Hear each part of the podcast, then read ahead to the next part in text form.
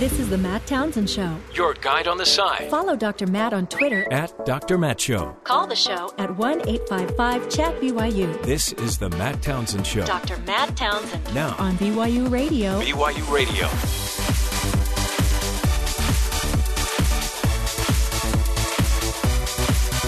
Good morning, everybody. Welcome to the Matt Townsend Show. Doctor Matt here, your coach, your guide on this side. Happy Cyber Monday to you. Cyber Monday. It's the day you recover from uh, Black Friday and Thankful Thursday and Football Saturday and go to church Sunday. Happy Cyber Monday to you. Top of the morning to you. Got a great show for you. As always, on Monday, we like to uh, do a quick review of uh, politics. We'll be getting with our Washington insider, Joe Cannon. He'll be in studio, and uh, we'll be talking with him about all things political. Find out uh, what he thinks, you know, is going on, what he thinks about uh, some of the latest and the greatest uh stories out there. Chris Christie apparently picked up a key endorsement from the uh, New Hampshire paper, uh, basically, a, a, I mean, critical endorsement, really, has uh, the power to maybe put a little energy, a little spring back in the Christie step. So we'll be talking about that. Um, also, you know, you got, you got to talk about Trump. Uh, if we're going to talk politics, you got to talk Trump. So we'll get there um, eventually with Joe Cannon, our Washington insider. Also, um, going to be doing a quick review of uh, Thanksgiving. Did you survive? You survived. I did. Two Thanksgivings. You had two full Thanksgivings? Yes. Wow. In one day? Yeah. One about noon to four, and mm-hmm. then one from about five to eight. Man, that's some love. Yeah. That's a good family. Enjoyed it. My we had, kid had fun. We had one. Did your child like it? Oh, did, yeah. Did he sit at the kids' table? At the second one, yes. See? The first one, he's the youngest, so he, there's only one, so he sits right at the table he's with just, everybody else. He's with the big people. Yeah. Boring. I always like sitting at the kids' table. Yeah, not enough kids. I'd rather sit alone at the kids' table. Yeah. Is that weird? Ben, what did you do? Ice cream uh, ice cream palooza? Oh, yeah. So you, I, you went to an aunt's home, right? I did, up in Bountiful. Did you sit at the kids' table? Um, you know... You did, didn't you? My last time sitting at the kids' table was when I was eighteen years old. So So you're saying, no, you didn't sit at the kids' I table. I finally South broke out of that, yeah. Did did you were your manners what they needed to be? Um, were you dressed appropriately? T-shirt and shorts. Okay. Hmm. Good for late so November. So you weren't dressed appropriately. T-shirt and shorts? Yeah. In November in Utah. Yeah. It wasn't that cold. We're not. We're not. We're not in Hawaii, man. I, I wore a jacket all day. Yeah, I was dinner, even indoors. He wore a dinner jacket. A dinner jacket had like arm patches and he stuff. He had an on. ascot. It was beautiful. Yeah, yeah I'm. That's so you, Terry. I'm just out of my environment here in Utah, so I, I was a little confused. Did you make ice cream for the group? No, I was supposed to make ice cream with my cousin, mm-hmm. but um, he didn't show up. What What did you bring to the meal? What exactly did you bring? I mean, yams. We brought sweet potatoes. Sweet potatoes, yeah, because yams don't really yeah. exist in the U S I bring my good spirit. Okay, oh, wow. so nothing. Freeloader. Yeah, freeloader. Yeah. Must be a student. Thanks for helping. Not even close. You brought your good spirit, your free spirit? Good spirit. Oh, good yeah. spirit. Yeah. Interesting. Um, I missed the big walk. We have about, they oh, walked right. about nine miles this year. Why did you miss it? Uh, because I, it couldn't have been I had because to work of football. Wednesday and my family, so my family left Wednesday. Oh, that's right. They all went to, to Saint George. And then I uh, had I got down there about five minutes before we ate. It was weird. It's just weird timing. That's good, though. Oh, fantastic. Get out of the car, sit down, eat. Yeah. No waiting, no. just. No walking. Almost like a drive-thru. They were all sore, breathing heavy. Hmm. You're refreshed? I was refreshed. Sort of. I was semi-refreshed. Hey, I drove thirty minutes before I realized I forgot my wallet. Huh. So did you turn around? Yeah. Hmm. I needed that I needed that credit card. Okay. So that put me behind a little bit. I think it was subconscious. I don't think I wanted to get there early. think, so I just arrived literally five minutes before. Like when I walked in, they were eating. Were they, they texting you, calling you, uh-huh. what's going on? We're getting started. Perfect. Be right there. And I didn't have to say the prayer. Usually I say the prayer. That's great. I don't know why. I think it's just my righteousness. If you never have to officiate, you just get to sit just down and consume. Go on in, consume. Yeah. Mm. It was a really weird weekend. I don't feel like I did anything. I just sat there. I enjoyed it. My laptop, I didn't have my cord, so I couldn't do anything on my laptop. Wi-Fi went down. Ooh. I know. Wow. You, you had to talk with other humans? It's weird. It's creepy. They all went swimming. It was freezing. Hmm. Like I a polar did, bear thing? Yeah. Didn't feel a need to do that. No? It's all right. I sat there and watched them all in a hot tub while I was wearing my coat and my... mittens? They're like, do you want to get in? I'm like, nah, I really don't. I don't. It's weird. I was. I'm, I think it's just I'm getting old. Really? I felt like a grandfather. Hmm. Whatever. So you you have to be the one on the sidelines enjoying everyone yeah. else's fun. Yeah. Hmm. But they did let me pay for a lot. Oh, of course. So I did feel like a grandpa. Don't worry, I've got it. We went to a movie, except we got there uh, with about ten minutes to spare, and the only seats available were on the very front row. Ooh. So we're like, ugh. Not doing that. So what'd you do? We rented a movie, and then my uh, did you get a refund on the tickets? We hadn't bought them. Oh, we yeah we. Kinda, how'd you know the seats were? Because we got there, we actually showed up there to buy the seats, and the only seats available were front oh, row. So we're like, uh, yeah, we're not doing that. So we went and rented a movie, and then uh, my wife and I went home with our youngest son, and the rest of them went to James Bond. Later, huh? Mm. I'm getting old. Yeah, sounds like it. And I actually was just pooped. I was just like, whew, I'm tired. tired. You guys go have fun. I will yeah, sleep. I'm going to go. And it's sad because now with my plantar perfectly healed, I could have, I wouldn't have a turkey bowl. We didn't do anything. Oof. My wife kept reminding me of that. We didn't do anything. She's like, you haven't done anything. Oh, well, it was a great weekend. Sounds like it. I just sat. I read. I read a book. I read a lot. Was it was it your book? No. Oh. I wrote my book. I didn't need to read my book. I don't know. I've heard you make comments like sometimes you, you breeze through it again and you yeah. whoa, did I say I that? I can't stand reading it anymore. Or you read it and you're like, that was a great quote. I better write that yeah, down. Like, I am profound. No, it got it's just, you know, you're just tired of reading your own stuff. It was fun. I got to hang out with my kids. It was great. But um, and so you're still married? I am. Good. Which is good because it was an extra... That was an extra couple days. Three, four days. That could have gone me. either way. Yeah. And you still have a child. He's great. Cute. He's functioning. And Ben's still single and doesn't bring anything to dinner. Yeah. Slacker. Okay. Uh, Joe Cannon will be coming up in a minute. But first, let's get to the headlines. Terry, anything going on around the world? Yes, there are. Planned Parenthood Rocky Mountain President Vicki Cowart said Saturday that she uh, plans to reopen the Colorado Springs clinic soon. None of the clinic's fifteen employees in the building at the time uh, were wounded in Friday's attack when a gunman fatally shot three people and injured nine others. The clinic went under lockdown as the gunman reportedly entered the building but wasn't able to make it past locked doors leading to the main part of the facility during the five-hour standoff between the gunman alleged the alleged gunman, fifty-seven-year-old Robert Dear, and police officers. About three hundred people sheltered in place at a nearby shopping center. This according to the A P. Pro-choice, pro-life supporters blaming the motivation for this mass shooting on each other's rhetoric. Presidential hopeful Ben Carson says we need to all come together. We hold our police officers to a high standard. And obviously, in this case, Jason Van Dyke violated both the standards of professionalism that comes with being a police officer, but also basic moral standards. Deer has been held without bond since Friday and is due to appear in a court today. University of Colorado at Colorado Springs police officer Garrett Swayze, forty-four, died in the shooting, along with two civilians. At least nine other people were injured in the attacks. President Barack Obama visited the concert hall in Paris on Sunday to pay respect to those killed in the terrorist attacks earlier this month. The president's motorcade went directly from the airport to the concert hall, where he was joined by the president of uh, France and the mayor of Paris. All three leaders placed a single flower on the temporary memorial to honor some one hundred thirty victims who died. Obama arrived in Paris for the International Summit on Climate Change. Protests overnight. About one hundred seventy-four people have been detained in Paris as they're protesting this U N climate change conference in Paris. They were arrested for violating the country's state of emergency, which bans protest at this time. The one hundred, one hundred seventy-four people arrested were found to have projectiles or other suspicious objects with them.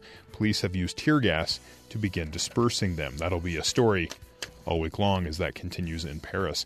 The National Retail Federation estimates that more than one hundred thirty Americans shopped online, almost one hundred two million shopped in brick-and-mortar stores over the weekend. Adobe Systems Incorporated says consumers spent around four point four five billion dollars online during Black Friday sales, up fourteen percent from twenty fourteen. Adobe also estimates that more than fifty percent of those shoppers used mobile devices to make purchases. This holiday may be a wake-up call for store-based retailers to recognize that they are going to have to transform their store models to compete with online retailers, says retail a retail consultant from PricewaterhouseCoopers. Mm. And a quote to the Washington. It's Cyber Monday. That for sure you have to compete. And today's Cyber Monday. They think they're going to make around three billion dollars today. I want to buy something today. I have as nothing everyone, to buy, but I want to. As everyone gets back to work. I bought some stuff over the online over the weekend for my kids. So. L A Laker Kobe Bryant announced Sunday he will retire from uh, the N B A at the end of this season. Bryant broke news that he would end his twenty-year career in a letter posted to the Players' Tribune website. Have you ever heard of that website? No. He is an investor in that website. Oh, really? That's why he, so I, he broke it on his own I site. I looked at him like, why did he post it there? Brilliant. Some, but just, it's a Derek. When you own it, you post it. Derek Jeter started it. He got Kobe Bryant and a bunch of other athletes to invest in it, and this Holy is what cow. you do to, yeah. to help that. So the thirty-seven-year-old wrote that basketball gave a six-year-old boy his Laker dream, and I'll always love you for it. He is struggling in the, with the worst season of his career. He's averaging fifteen points a game. He is the highest-paid player in the N B A at twenty-five million dollars wow. this season. Ooh, so that'll be good so to have not, him go. And that's the thing is the Lakers are looking at it like, we can actually go get somebody now. Oh, that's so sad. LeBron James. Yeah. He has an option for next year, so he can opt out of Cleveland if he wants to. Oh, he won't. Really? And, that's and, home. And Kevin Durant is in the last season of his contract at Oklahoma City. And honestly, the, the none team. of it matters because Steph Curry's killing it. Who knows? If you make another super team in L A, oh, that would be crazy. Holy cow. They're retiring, folks. That is crazy. Well, that means I some, am getting old. Some would say he already retired. He just yeah, doesn't know it yet. He didn't know you'd retired years ago. But, I mean, really, I'm Kobe Bryant. Do you remember when he came out of high school? Holy cannolis. And here we sit. I'm just getting old. Well, now what? I mean, now who's going to retire? LeBron? Are you kidding? Peyton Manning? Can't even play football. Did you watch that last night, Benny? Holy cow. I did not. Uh, Denver Broncos beat the Patriots in overtime. Boom! Crazy game. Snow. It looked like it was in slow motion. Everyone had to run, like, trying to get traction. You know how when you walk trying to get traction? By the way, I about turfed it in the parking lot here. Oh, I saw my whole life flash before my eyes. It wasn't pretty. How long did that take? About two minutes. Really? It was the longest fall ever. I was falling for two minutes as the my my life was passing before my eyes. So, like, my life would be like thirty seconds maybe? Yeah. Yours would be just a flash. Flash. Like, and then you just sit there and cry in your ice cream.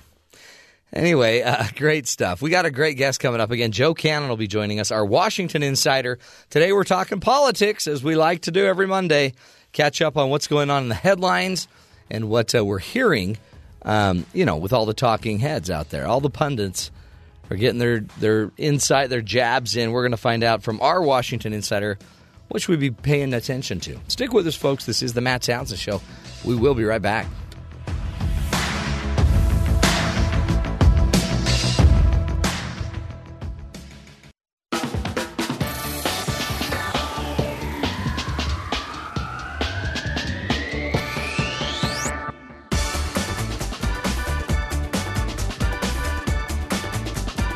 Welcome back, friends, to the Matt Townsend Show. Hey, uh, we like to invite in our Washington insider, Joe Cannon, uh, to join us. Now, again, I argue he's in the know. He argues he's just a regular Joe. And uh, he's chairman of the Utah Republican Party. He was chairman of the Utah Republican Party from two thousand two to two thousand six. He was a candidate for U S Senate. He also served in uh, Reagan's administration uh, as an assistant administrator over the U S E P A. Um, and was editor of the Deseret News. He's done it all, and now he is the chairman, C E O of Fuel Freedom Foundation, trying to lower the costs of fuel for those in the United States. Come on. That's a good deal, Joe. Well, we hope, although happily gasoline prices are down anyway. You're doing a great been, job. Been, well, we, I would love to claim credit for that, but uh, our main position is is that there's volatility, and what you want is competition at the right. pump so the consumers win. And yeah. so you're out there pushing competition. Right, right. So a lot of people don't like you. Uh, well, only only one set of people doesn't like us. Lots of most people like competition. Yeah, I bet I they think do. If you're an oil company, you're less inclined to competition. Yeah. Let's just keep it going. They want they want their monopoly. Hey, uh, talk to us about. Uh, I guess where do we start? Let, let's just get. What do you think of Donald Trump? His polls have dropped a bit. It looks like uh, in the recently in um, the Reuters poll. The Reuters poll had a big drop, right? Yeah. Now, I mean, the thing about polls, that could be anything. Like, who are they asking? Yeah, when are yeah. they asking? What are they asking? There are three sets of polls that matter right now. One is the – and actually it doesn't matter. One is the national poll. And, and you know, Real Clear Politics yeah. does a great job of aggregating all the polls. If you look at that, Trump has had his big drop actually uh, end of September, beginning of, of October. And since then he's bounced around, you know, a little below twenty-five, a little above twenty-five. He's a little up right now uh, on the on the average. Carson is clearly on the way down. He's sliding. I, I think that's uh, not recoverable for him. Hmm. And then you've got Rubio and Cruz going up roughly in parity. Rubio is a little bit ahead in the national polls. Uh, Cruz is ahead in Iowa. Rubio is ahead in New Hampshire of, of each Does other. Does the national mm-hmm. poll matter right now? Because really we're going to hear all the news and noise from Ohio and New Hampshire. Right. I, I don't – the only reason for to look at the national polls is what it shows is Rubio and Cruz are busting away from the pack. Okay. Carson's declining, and Trump is stable. But you make a great point. For a year now, every single commentator has been saying, well, it's a long time away. It's, long, yeah. it's not a long it's time away It's not a long anymore. time away anymore. It's two months away from tomorrow. Oh, well, no, then, you, months, then you yeah. start hearing it. And, yeah.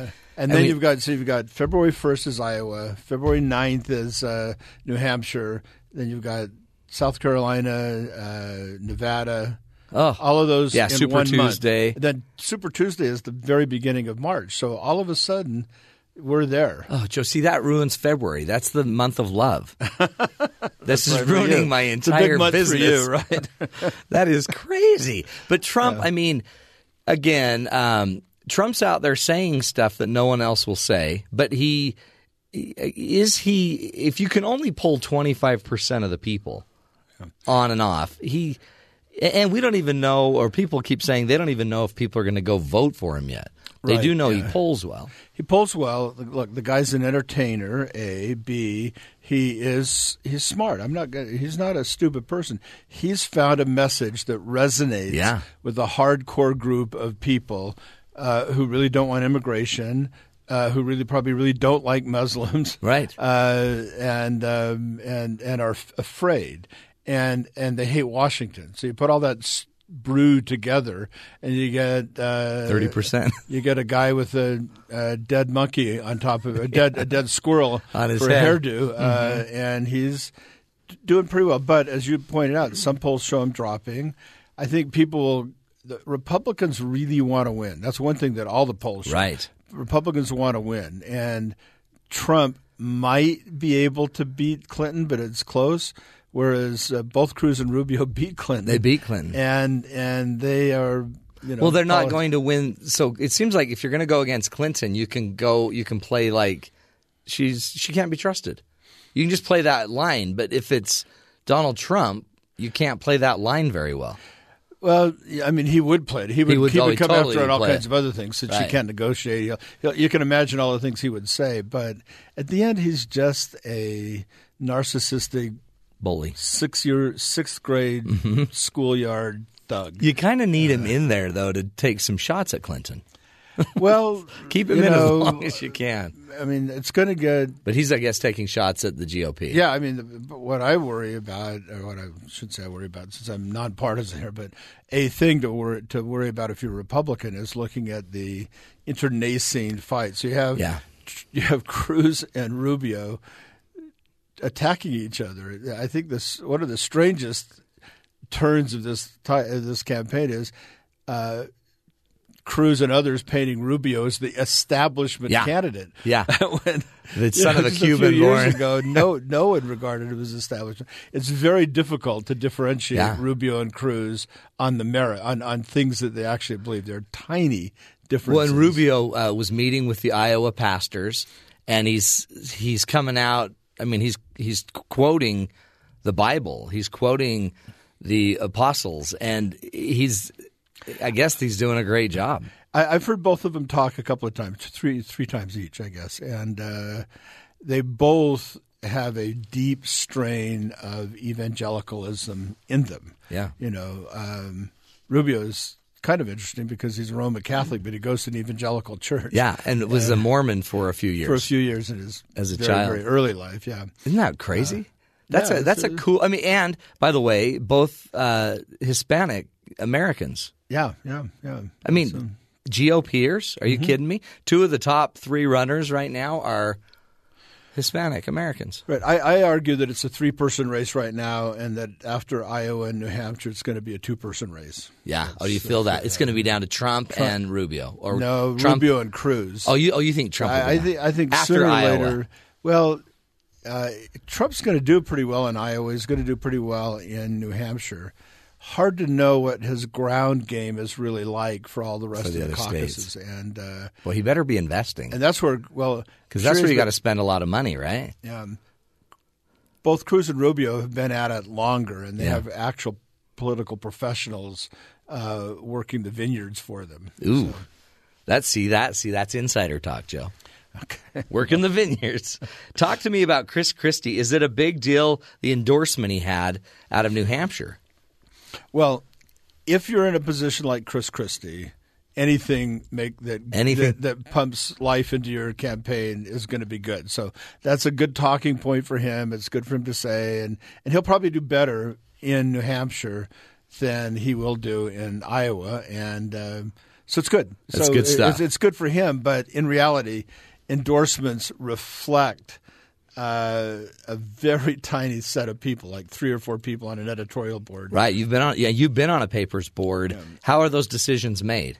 Well, just to be clear, the Deseret News never endorsed any. Okay. Has never endorsed candidates, so we don't. Uh, in recent, in, in many recent decades, we have not endorsed uh, candidates. But but an editorial board will sit around and decide what to say and what positions to take, and you know it depends on on the paper. Ours, we had four or five of us, and we sat around and talked and came to a view. This is the Conservative New Hampshire Union Leader was the paper, mm-hmm. and you know, so I guess that'll that'll sway some of their readers. It, it could. I mean, it's, the one thing about historically, the Union Leader is a very conservative paper, okay. endorsing very conservative people. So I think quite a few people were sort of saying, really? Christie? Christie? I mean, you know. Not a Cruz, not yeah, a. Yeah. So so it, it may have some impact, and and, and uh, Christie will do better yeah. in New Hampshire than uh, he might otherwise have done because of this. But he's not going to win New Hampshire. Interesting. Okay,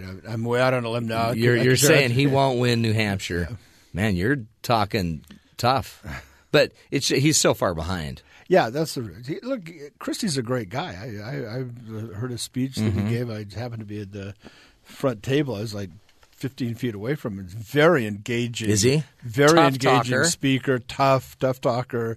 You know, in that particular case, he took out a little scrap of paper. He said, I was listening to uh, uh, President Obama the other day, and I just took this little note, and he wrote mm-hmm. something down. And then he took off on a whole forty-five-minute talk on uh, on uh, how horrible the president was. And he appeared to be just off the cuff, you know, not looking at a teleprompter, yeah. really engaging. So he's an engaging guy, and, and he'll have a role in in uh, – Attorney General, man. Could be, he could Don't be you the think A G. He'd be a tough A G. Easy, easy yeah.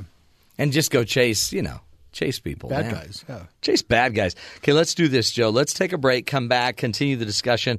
Want to get into Hillary. We're not. I don't seem to be hearing much from Hillary right now. Must be having a big turkey fest. Well, she's she's got it great right now. The Republicans yeah, are tearing people floating. apart. She owns the, the nomination. You know, if I were her, I'd, I'd stay quiet. I'd stay out of the picture too.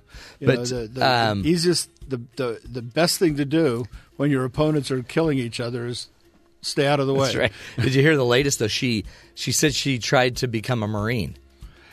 We'll get to that. Yeah, okay. I don't know if I believe it, but she said she did it. We'll take a break, folks. We'll be right back with more with Joe Cannon, our Washington insider. This is the Matt Townsend Show.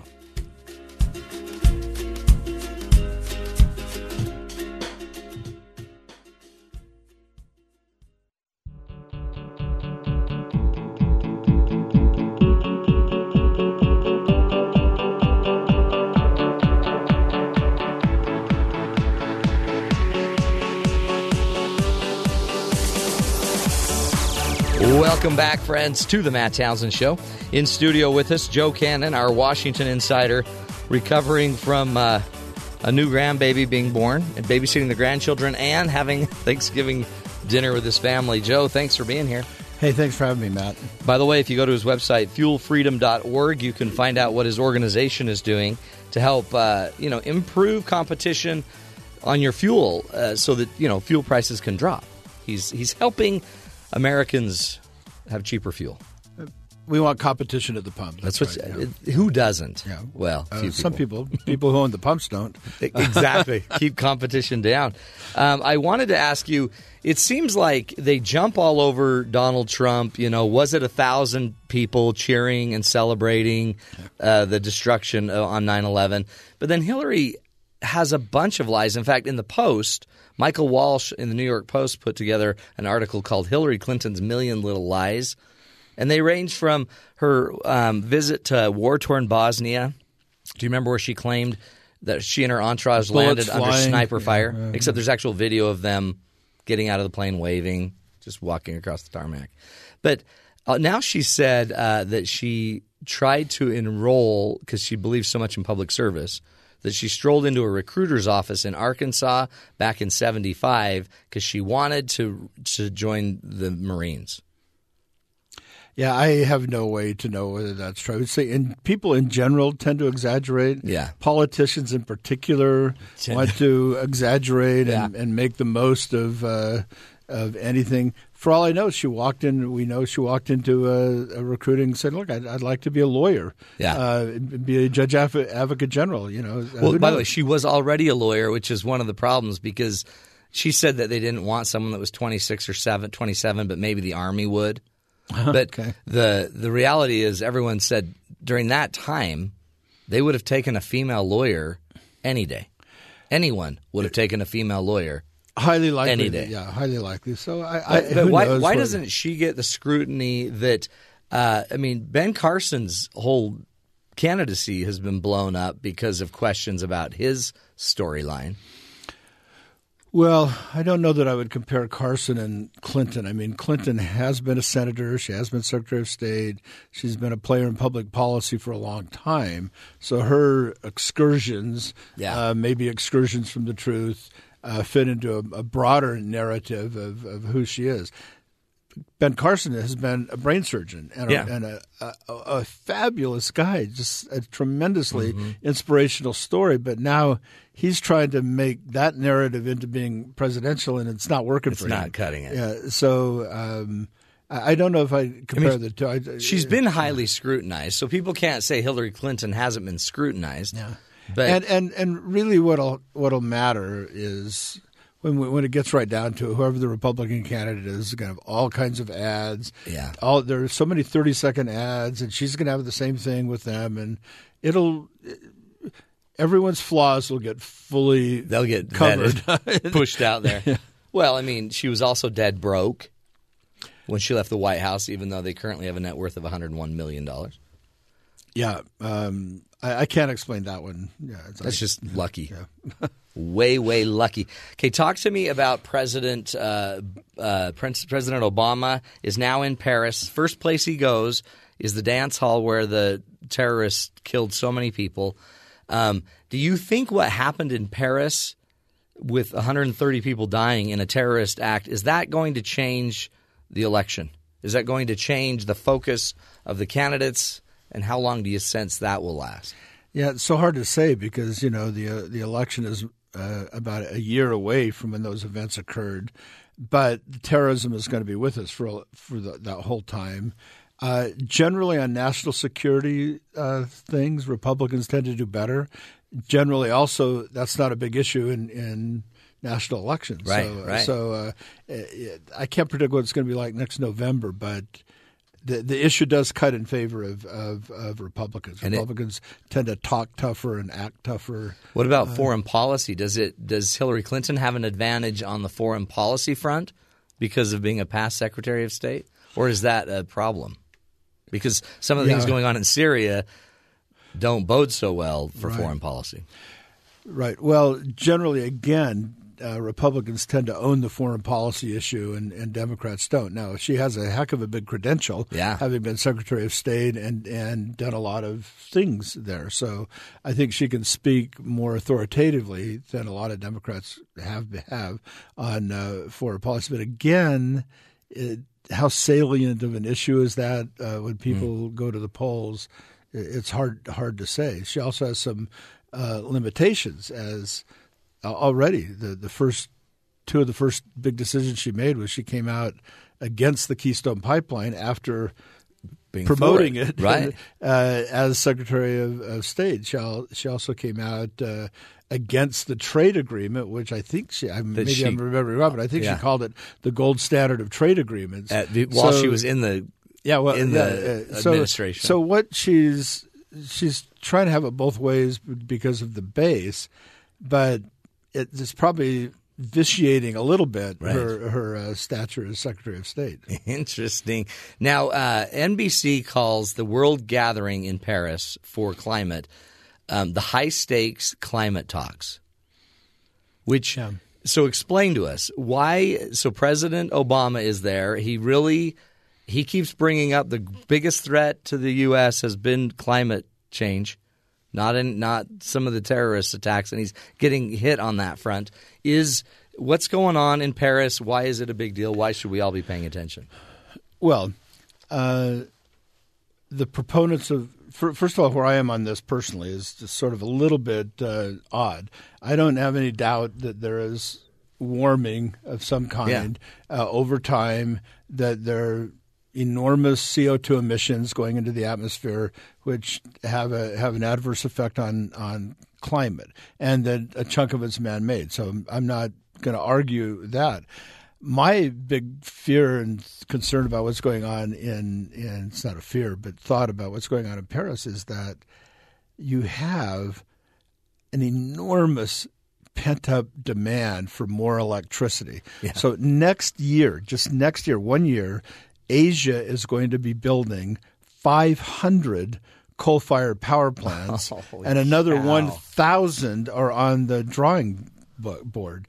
And so you've got this enormous – you've got China and right. India where hundreds hundreds of millions of people don't have access to electricity, not to mention Africa where where you've, you know, just a tiny fraction hmm. of the continent has uh, access to electricity. So all of them want cheap power so they can be like us. Yeah. And so the United States so and Europe phones. is telling yeah. is saying to the rest of the world, oh, we have to go back to you know, a, a very low base of uh, of carbon emissions per person, and China and India are going. No, really? We're going so the other China direction. said China's done a smart thing, I think, clever thing politically. They're saying, you know what? In twenty thirty, fifteen years from now, we'll cap our emissions. Well, okay. Like I say, next year they're building almost six hundred thousand oh, megawatts geez. of. Yeah. Power plants, coal-fired power right. plants in China alone. And so they're going to go up to the ceiling, and who knows what's going to happen in fifteen years. Mm-hmm. Are they going to say, oh, just kidding or whatever? Well, and Obama's stretching or pushing on China saying we need to lead this. So right. so China said, and, and the way this. China's leading in is fifteen years. They've already said in fifteen years we'll cap our emissions. Oh, no, no statement about what those emissions may or may not be, yeah. knowing that they're building – between now and then they will have built – thousands of new power plant, coal-fired power coal plants. Coal-fired. Yeah, and, and India's on that same trajectory. So you've got a, a situation that that uh, the New York Times had a wonderful piece a couple of uh, last week, I guess it was, talking about, look, here here's what's real. What's real is people are going to increase their consumption of coal. That's what's real. And uh, you're not – you're not going to be able to stop that by the word. So mm. this guy's point, he used to be in the in the Obama Energy Department, said uh, we should be spending a lot more time looking at things we can do to accommodate, to deal with yeah. whatever climate change that there is, instead of kind of an all or nothing we, roll of the dice. We just had a B Y U professor that's invented a really amazing tool to remove carbon emissions from coal plants. Wow. See, and that, yet it's going to cost billions to get it up and out there, mm-hmm. but it's like ninety-eight percent of emission, ninety-nine percent of emissions.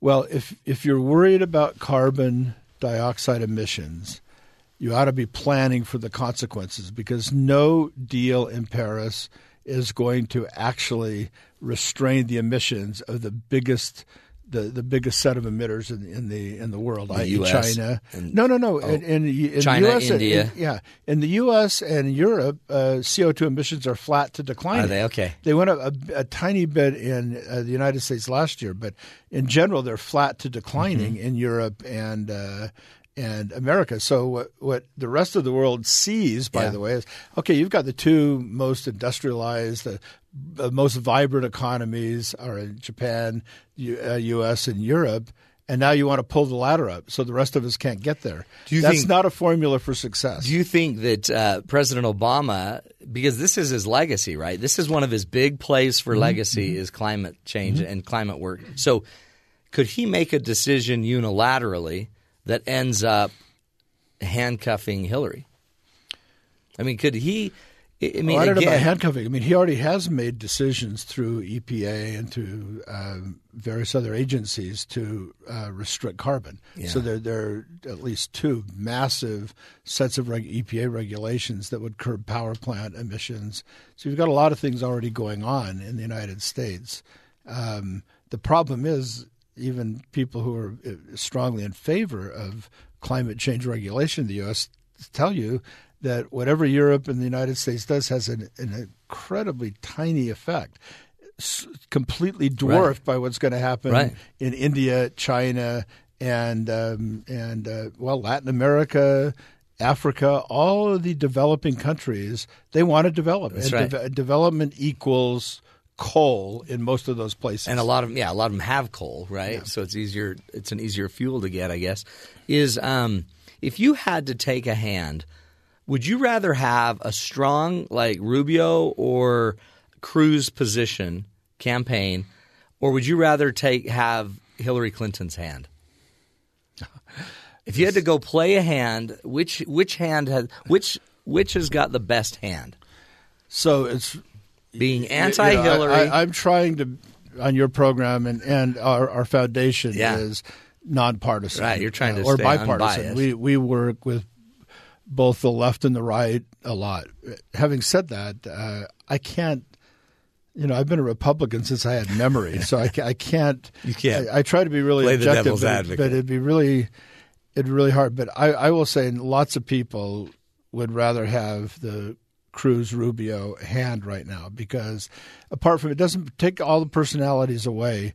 It's really hard to win – a third term for any party. Yeah, right. It's really There's too hard. Much history. There's yeah. too much and and uh, so Hillary's got been played a hand, a delta hand that is very hard for her. Right. She, she can't depart from the base too much, um, otherwise she, she can't win. You cannot. She loses, neither party can right. win without their base.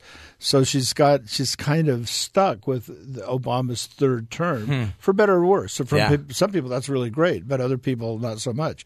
And so it's very rare in history that parties extend that yeah. that uh, leadership. You, had, you obviously had Franklin Roosevelt, and um, um, you know, you had a war. You had a lot of things going on. But there. I guess, too, it depends on who the G O P plays. Well, who's their? Who's I, their I personally person? think if the G O P nominates Trump, then welcome President Clinton. She'll just I walk think, in. Yeah. Well, I don't think she walk, won't walk in, but she'll well, I mean, win. It uh, would be a it would be a bloody, crazy, scary. I mean, Donald would play emphasis for keeps, on the scary, don't you think? I yeah. mean, it would be the craziest election we've seen in a long time. It would be, and it would be uh, a disaster for the Republicans to yeah. nominate a guy. But it would make him. tons of ratings for T V. Yeah, you guys come out really well. the, the media comes out really well. yeah, we I'm don't. hoping the time comes, Matt, that we don't have yeah. to talk about Donald Trump anymore. I'm hoping too. that time comes. Yeah, it would be great to get into some real policy. Like, what's the difference in the policy? But we still don't know what he believes, really. I mean, we know well, top I don't know level. that he knows what he believes. Yeah. Uh, he he believes in Donald Trump. We know that. he he believes that he's the smartest guy in the room. We know he's that. He's winning in all the ratings. Yeah, but all the polls. But it's very difficult to see some coherent uh, gy- philosophical gyroscope it's so in there. True. It's so true. Hey, um, anything else we need to be focused on just as we wrap this up? Well, we talked a little bit. Maybe we can talk a little bit more about climate next time. But yeah. um, I mean, that's that's a an environment really big issues. Um, no, I think it was. I mean, a to me, nice that's holiday. A really that's it was a nice holiday. That's a really important thing that you brought up because you you you've been a strong G O P-er historically, and yet you're you're okay accepting climate change. Right. I, I think people who say there's no climate change. I mean, th- there's. There's just plenty of evidence out there. So I, I think I mean, I guess the, I guess climate change yeah. being man-made driven, man-driven. Right. Well, man-affected. Man-affected. I say man-affected. Yeah, right. I mean, obviously, sunspots mm-hmm. turn out to make a big difference. A lot, a lot of, but, but you can't argue that there's been a dramatic increase in C O two emissions since the Industrial Revolution. You can't argue, right, you can't right. argue about that. You also can't argue the fact that uh, C O two emissions have an effect on uh, on climate. On okay. So the real question is, how do you deal realistically and practically with that problem? And what you're going to see in Paris is everyone's going to say, we want it, we want it, we want to do something, we want to do something. And then China already this morning, I listened, China said, now there has to be equity here. So all the rich nations have to pay all the poor nations for this. And you know, when the rubber yeah. actually meets the road, I will just say the rubber did meet the road with the Kyoto Treaty, and the Senate rejected it ninety-seven to nothing. Oh wow! While while Bill Clinton and Al Gore were were uh, advocating pre- president and vice president. So, you know, when yeah. people actually have to pay for something, and when it's they different. realize they have to pay for something, things change. So, yeah. that, so how do you how do you approach climate and environment in a uh, in a practical, rational way? That's a, those are really important. Well, questions. I mean, you could even build coal plants, right? That are that are more efficient and clean burning, cleaner burning. Uh, you could. It's very hard. You, you, yeah, you know, like you that. Might, yeah, it's, there's some things that can be done, but one answer, just for what it's worth, is is that there's one huge power source that emits zero carbon, and that's nuclear power. Right. And nuclear power provides a eighteen to twenty percent of the power in the United States. And, and has done for a long safe time. Safe and clean. It's yeah. And by any measure, it's safe and clean. And for some countries, it provides thirty, forty, fifty, eighty percent. Yeah. Uh, France and Sweden and other places. So, so um, yeah, uh, if you really, really care about climate, if you think a bullet is coming to your brain, you should be saying to China, don't build five hundred power plants next build year. Build some nuclear plants. Build some nuclear plants. And China's doing that too. Well, but again, and that actually means a lot coming from a past assistant administrator of the E P A. Well, you know. I've, I've been involved in climate and issues. And you were there in eighty-three to eighty-five. Yeah. I mean, you were there yeah. when it was tense. Right, yeah. I was there eighty-one to eighty-five. For two of the years, I was uh, head of policy and two of the years head of the air program. Yeah. Oh, my heavens, look at you. Joe Cannon's his name. Again, go to his website, uh, fuel freedom dot org, where he's trying to do whatever he can as, as an organization. They're trying to improve competition in uh, the fuel markets here in the United States. Thanks, Joe. Thanks, Matt. Thanks for having me. Thank you. And uh, we'll take a break, come back, do a quick wrap up. This is the Matt Townsend Show. You're listening to us right here on Sirius X M one forty-three.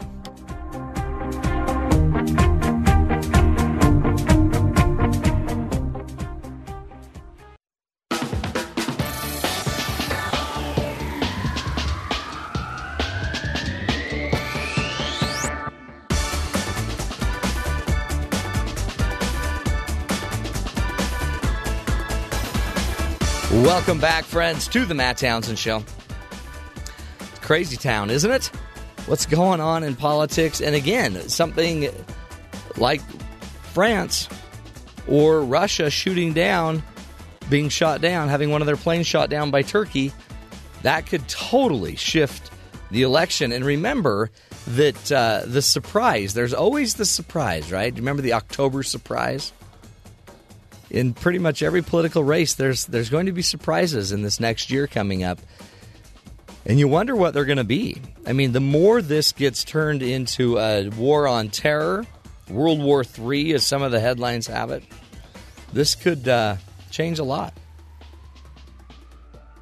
Is your candidate ready for it? Do you even have a favorite choice yet?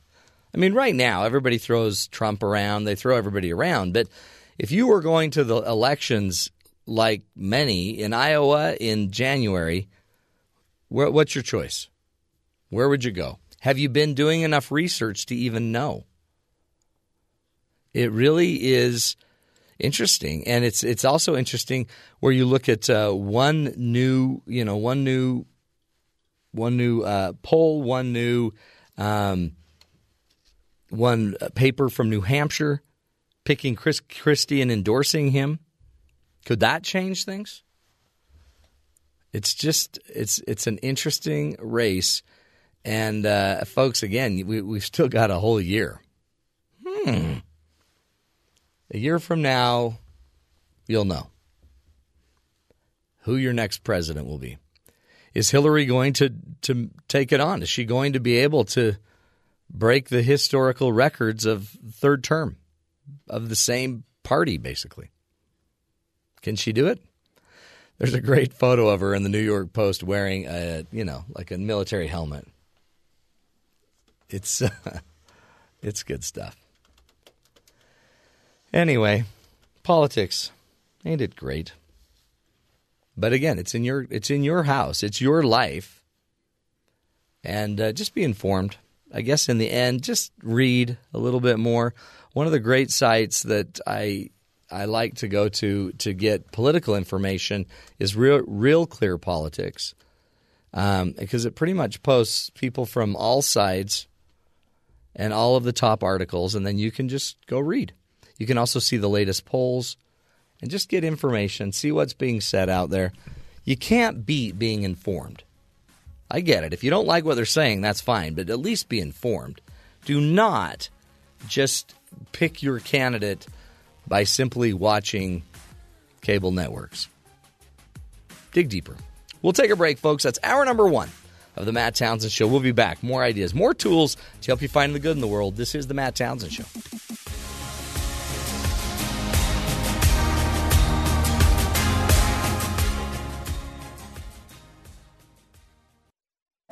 This is the Matt Townsend Show. Your guide on the side. Follow Doctor Matt on Twitter at Doctor Matt Show. Call the show at one eight five five chat B Y U. This is the Matt Townsend Show. Doctor Matt Townsend. Now on B Y U Radio. B Y U Radio. Good morning, everybody. Welcome to the Matt Townsend Show. Helping you overcome the holiday malaise, the blues. Are you suffering any Cyber Monday blues? It's Cyber Monday, folks. It's the day you get online to spend your money and you see that you had better deals online than what you paid for and were beat, you were beaten up for uh, on fun. What's it called? Friday. Black Friday. Mm.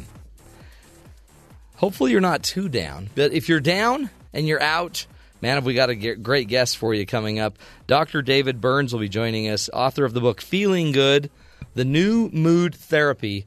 If you have a little seasonal depression kicking in, you got to stick with us and listen to uh, our next guest. We'll have him on in just a few moments. Cyber Mondays today. Today is also, uh, by the way, Stay Home Because You're Well Day. Wouldn't it be great if you could just stay home because you're well? I don't have to call in sick to stay home. I'm I'm just staying home because I feel really good and I want to take advantage of today. But then you're, you know, would your boss just be like, hold it. We don't have stay well time. When I was in high school. Last year? Yeah, like two months ago. Mm-hmm. And I wanted to stay home. Yeah. My mother would call in and say that I was having a mental health day. Really? Because then people would think that, like, I was going to therapy or something. Yeah. And so they wouldn't question it, but I got to stay home. Wow. Without, but you had a good mom that would let you. My mom would be like, I'd be like, Mom, my throat is swollen and I can't hardly talk and I'm burning up. And, you know, she'd be like, well, you probably ought to wear short sleeves then if you're yeah, so hot. There was like one time a year where I was actually sick, but I got out of school more than that just because. Well, you were, yeah, you lived in Hawaii. You had to go hit the surf. Exactly. Right. Make your ice cream. Um, so your mom would let you have these days. My mom was really, she, I, I would actually, it wasn't my mom. Let's be real. It was me. I felt weird trying to be sick enough to make it credible. I actually skipped school once to sell ice cream. Did you really? Mm-hmm. Was it your own ice cream? Yeah. We had a, we were catering a wedding. And you, we, meaning you and your fellow a, a friend of mine, yeah. Wow. And um, it was February fourteenth, and yeah. so we didn't go to school, and we... Valentine's Day? Yeah. Romantic. I know. And it was it was amazing ice cream, so it was extra romantic. Hmm. Sounds like it. So a bunch of... You're a weird duck. I mean, a lot of people aren't going to make ice cream when they're sixteen years old. I mean, Barack Obama lived in Hawaii, and he was getting in trouble. You, however, were skipping school to make ice cream for a, an event. Yes. That is so cute. That's cute. It's entrepreneurial. one eight five five chat B Y U. If you have a daughter that needs a cute husband that can make ice cream, call us now. Ben Wasden is his name. And he can make pretty much any flavor you want. He made us some peppermint, lemon. Oh, it was really good. I walk out of the room for a moment. It turns into the dating game. Yeah. What are you doing? We were just, we're know, just this, talking this about. This got really uncomfortable really, really fast. Well, it's because it, we were talking about stay at home because you're well day. Oh, and right. He talked about how he would skip school to sell ice cream. I like how stay at home because you're well day coincides with Cyber Monday. I know. Exactly. Stay home and shop. You also, you need it because if not, there's going to be unrest. Did you hear about this university student in Japan, in Japan that was arrested by Japanese police for throwing eggs from his condo balcony? The man was quoted by police as saying he was stressed out from continuously failing at job hunting. So instead, he's been throwing eggs. I've been there. Raw eggs at commercial facilities, onto rail tracks.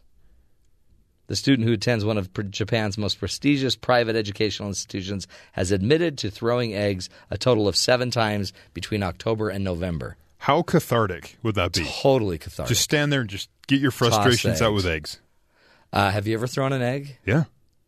To get your frustrations out? Well, no. It's it's more of the egg toss game where you oh, yeah. take a step back, no, and then after a while you just start chucking eggs at people just because, you know, you're bored. Because it's fun. Yeah. Yeah. I once threw an egg to at something, but it actually broke in my hand because I've I've got incredible force mm. in my arm. That's why I should have played pro ball. The wind-up? Mm-hmm. The wind-up. Is that why you always have a baseball in here? Absolutely. You, there is a baseball right there. There's a there. baseball right here. Oh, that's the ball you threw at the uh, the Red Sox, isn't it? Yeah, this is one that they gave me okay. there, but it's not the one I got autographed. Oh. So there's two of them. I have two. This is my this is my practice one. Okay. And I just keep it around in case I need to throw it at somebody. Right. Yeah. Self-defense. Mm-hmm. Right. That's why I have a golf club in my house. Yeah. I don't golf, but it's there. I have yeah, I have a golf club at work, just in case. Really? Yeah, in case I need to putt. It's a putter. Um, stress relief. It's, a, it's totally stress relieving. We're going to be speaking in just a minute with uh, our good guest, um, and his name is right here. Doctor David Burns will be joining us, helping us learn to to, to find peace, happiness. Because it, it's a stressful time of year. You don't need to throw eggs. No. You don't need to slough. You should be able to just have a uh, have a health day, and you shouldn't have to lie about it. Call in sick. You shouldn't have to call in sick. It's just a health day. Speaking of our H R person right there. Yeah, give her a call. Give Donna a call. Uh, we are going to um, now go to our headlines, find out from Terry South what's going on in the rest of the country and the world. Thanks, Matt. Planned Parenthood shooting suspect Robert Louis Dear Junior due in court this morning to face charges stemming from the Friday attack in Colorado Springs that left three dead. Dear, he reportedly talked to investigators after his attack on a Planned Parenthood office. uh, about his opposition to abortion, and that has kind of fueled some of the speculation as to his motivation as to uh, committing that shooting. Jeb Bush, during an interview on Sunday's Face the Nation, criticized Donald Trump extensively, but said he would still support him over Hillary Clinton. He's uninformed. He knows what he's saying. He's smart. He's playing you guys like a fiddle, the press, by saying outrageous things and uh, garnering attention. That's his strategy, is to dominate the news. So he went on to say that he would vote for Trump because anyone is better than Hillary Clinton. Wow. That's kind of, I mean, it, it might be true in their minds. Yeah, I don't know practically how that, that yet. how that works right now as you're running against him. Uh, after meeting Syrian refugees in Jordan on Saturday, Republican presidential hopeful Ben Carson said he still does not want the U S to accept them, the Associated Press reports. The retired neurosurgeon called the refugees he met in the, the, the camp he uh, visited very hardworking, d- determined people, which should only enhance the overall economic health of the neighboring Arab countries that accept and integrate them into their general population. Carson said, the American people, as opposed to the government, should collect billions of dollars to improve the conditions of refugee camps in the Middle East. We should step up donations to assist the uh, support of the people over there, not over here. The University of Chicago announced classes would be canceled today after the F B I alerted school officials that someone posted a threat of gun violence online. University President Robert Zimmer issued a letter on Sunday to announce the cancellation of all classes and activities on the Hyde Park campus through midnight on Tuesday. The individual reportedly mentioned targeting the campus quad on Monday at ten a.m. Uh, the president also went on to say he asked uh, those who would be in campus to remain indoors as much as possible, including students in college housing. The school will also increase police presence on campus today. A global mm. climate change summit opened at a heavily guarded Airport Convention Center in Paris on Monday, uh, with roughly one hundred fifty-one world leaders gathered to try and hammer out an agreement for one hundred ninety-six countries to cut their greenhouse gas emissions. A new C B S New York Times poll shows sixty-six percent of Americans say that the U S should join an international treaty to reduce global warming. Researchers are now ninety percent sure there is a hidden chamber behind the tomb of King Tut. Wow. This is from an Egyptian news conference on Saturday. British Egyptologist Nicholas Reeves published a paper earlier in twenty fifteen with his findings from examining detailed scans of King Tut's tomb, suggesting there are two secret doorways that have gone untouched since the fourteenth century. Wow. One might lead to a storeroom, which could yeah. lead to Ben Carson's concept of they stored grain. That's the grain storage room. The other could be the tomb of Queen Nefertiti, whose oh. burial site has long been a mystery for researchers. Though Reeves' theory isn't a sure thing, researchers are more confident that at least they'll at least find something behind Tut's tomb, uh, so long as they can avoid damaging the structure. Cause it's well, but old. It seems like the doors, they said, weren't hadn't been opened in the fourteenth century. Yes. Uh, so they've probably been opened and, I'm assuming, gutted. Well, not since the fourteenth century. Right. But gutted in the fourteenth century, so there probably there may not be anything behind those doors. Who knows? Have you? I've I've been to. Uh, I've been in one of the pyramids. I have not. Nasty. Really? Yeah. Okay. I don't think they circulate the air. I wouldn't. I wouldn't say they, they put in any sort of H. vac system yeah. to get the air circulated. And you just kind of so. climb up, and the person's posterior is like mm. right in your face, and yeah. you've got like thirty or forty people ahead of you. Gotcha. And it's hard to breathe, and you're mm. kind of squatting over, and, and it's yeah. like it's warm, and you're thinking – and you, you got there on a camel, and you, everyone kind of smells like camel. And those cursed mummies. And and then you're like, oh! It's horrible. Right. But, I mean, it's an incredible experience. The booby traps, they're horrible. I, You know, there weren't any booby traps. So it's not like Indiana no, Jones? No. Oh, there weren't any, like, flying. Phew, phew. No, none of that going on. Hmm. No darts. No boulders coming no at you. No boulders chasing you. No, no, no walls slamming you. No, or... but when you get out of the pyramid, God, there are thousands of little Egyptian kids that want to send to sell you gum. Well, yeah. I can see that. Chikere. But I'm thinking it's probably – it felt dangerous. Well, it has been, as their government's been turning over every couple of years. Yeah. I mean, again, I don't want to discourage anyone from going to experience the pyramids, but...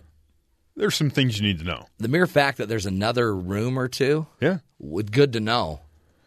because there's hardly any room in the but, one or two rooms. But now with technology advancing virtual reality, you don't necessarily have to go. You don't have to go. Eventually, you'll just plug into your computer right. and just watch it. Yes. And maybe they could get you the smell-o-vision. No, you just so have you one of your experience. Kids come home from football and just sit next to you. It's just that simple. Interesting stuff. There's, I mean, it's, it was beautiful. It was an amazing experience. It's just something I wouldn't want to do again. One of my kids said, are we ever going to go to the pyramids? And I'm like, yeah, you might. Daddy's too old for that. Daddy's pushing forty-seven. Daddy's too tired. Anyway, cool stuff. We're going to take a break, folks. When we come back, we'll be joined with by Doctor David Burns, and he's going to be talking to us about his book, Feeling Good: The New Mood Therapy. He's going to help us with a little bit of the seasonal depression that may start to kick in after this first holiday, and uh, knowing you got another month before the next one. So stick with us, giving you the tools you need to uh, live longer and love stronger. This is the Matt Townsend Show. We'll be right back.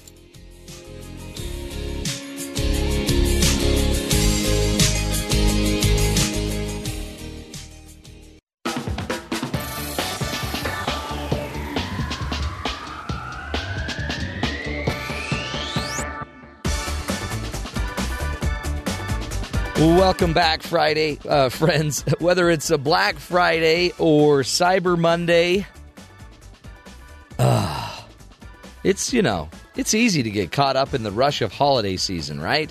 And spend all of our time rushing to and from family meals, to stores, to work, school, you name it.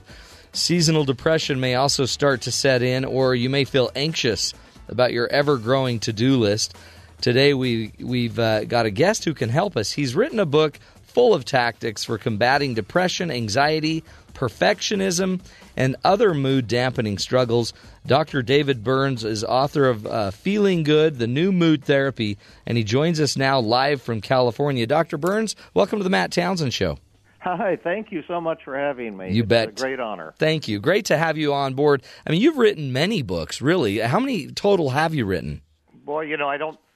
particularly keep keep track. I, there's probably six, six or eight. Yeah. Most of them are for the general public, but I have one uh, for a psychotherapist as, as well that I self uh, publish and, and sell as, as an ebook, kind of uh, showing some of the new techniques in, in, in psychotherapy. But most of them are for geared to the individual who's struggling with depression or anxiety or, or other, you know, similar problems. Yeah. You've been you've been doing this a long time, Doctor Burns. You were adjunct clinical professor, now emeritus of psychiatry and behavioral sciences at Stanford.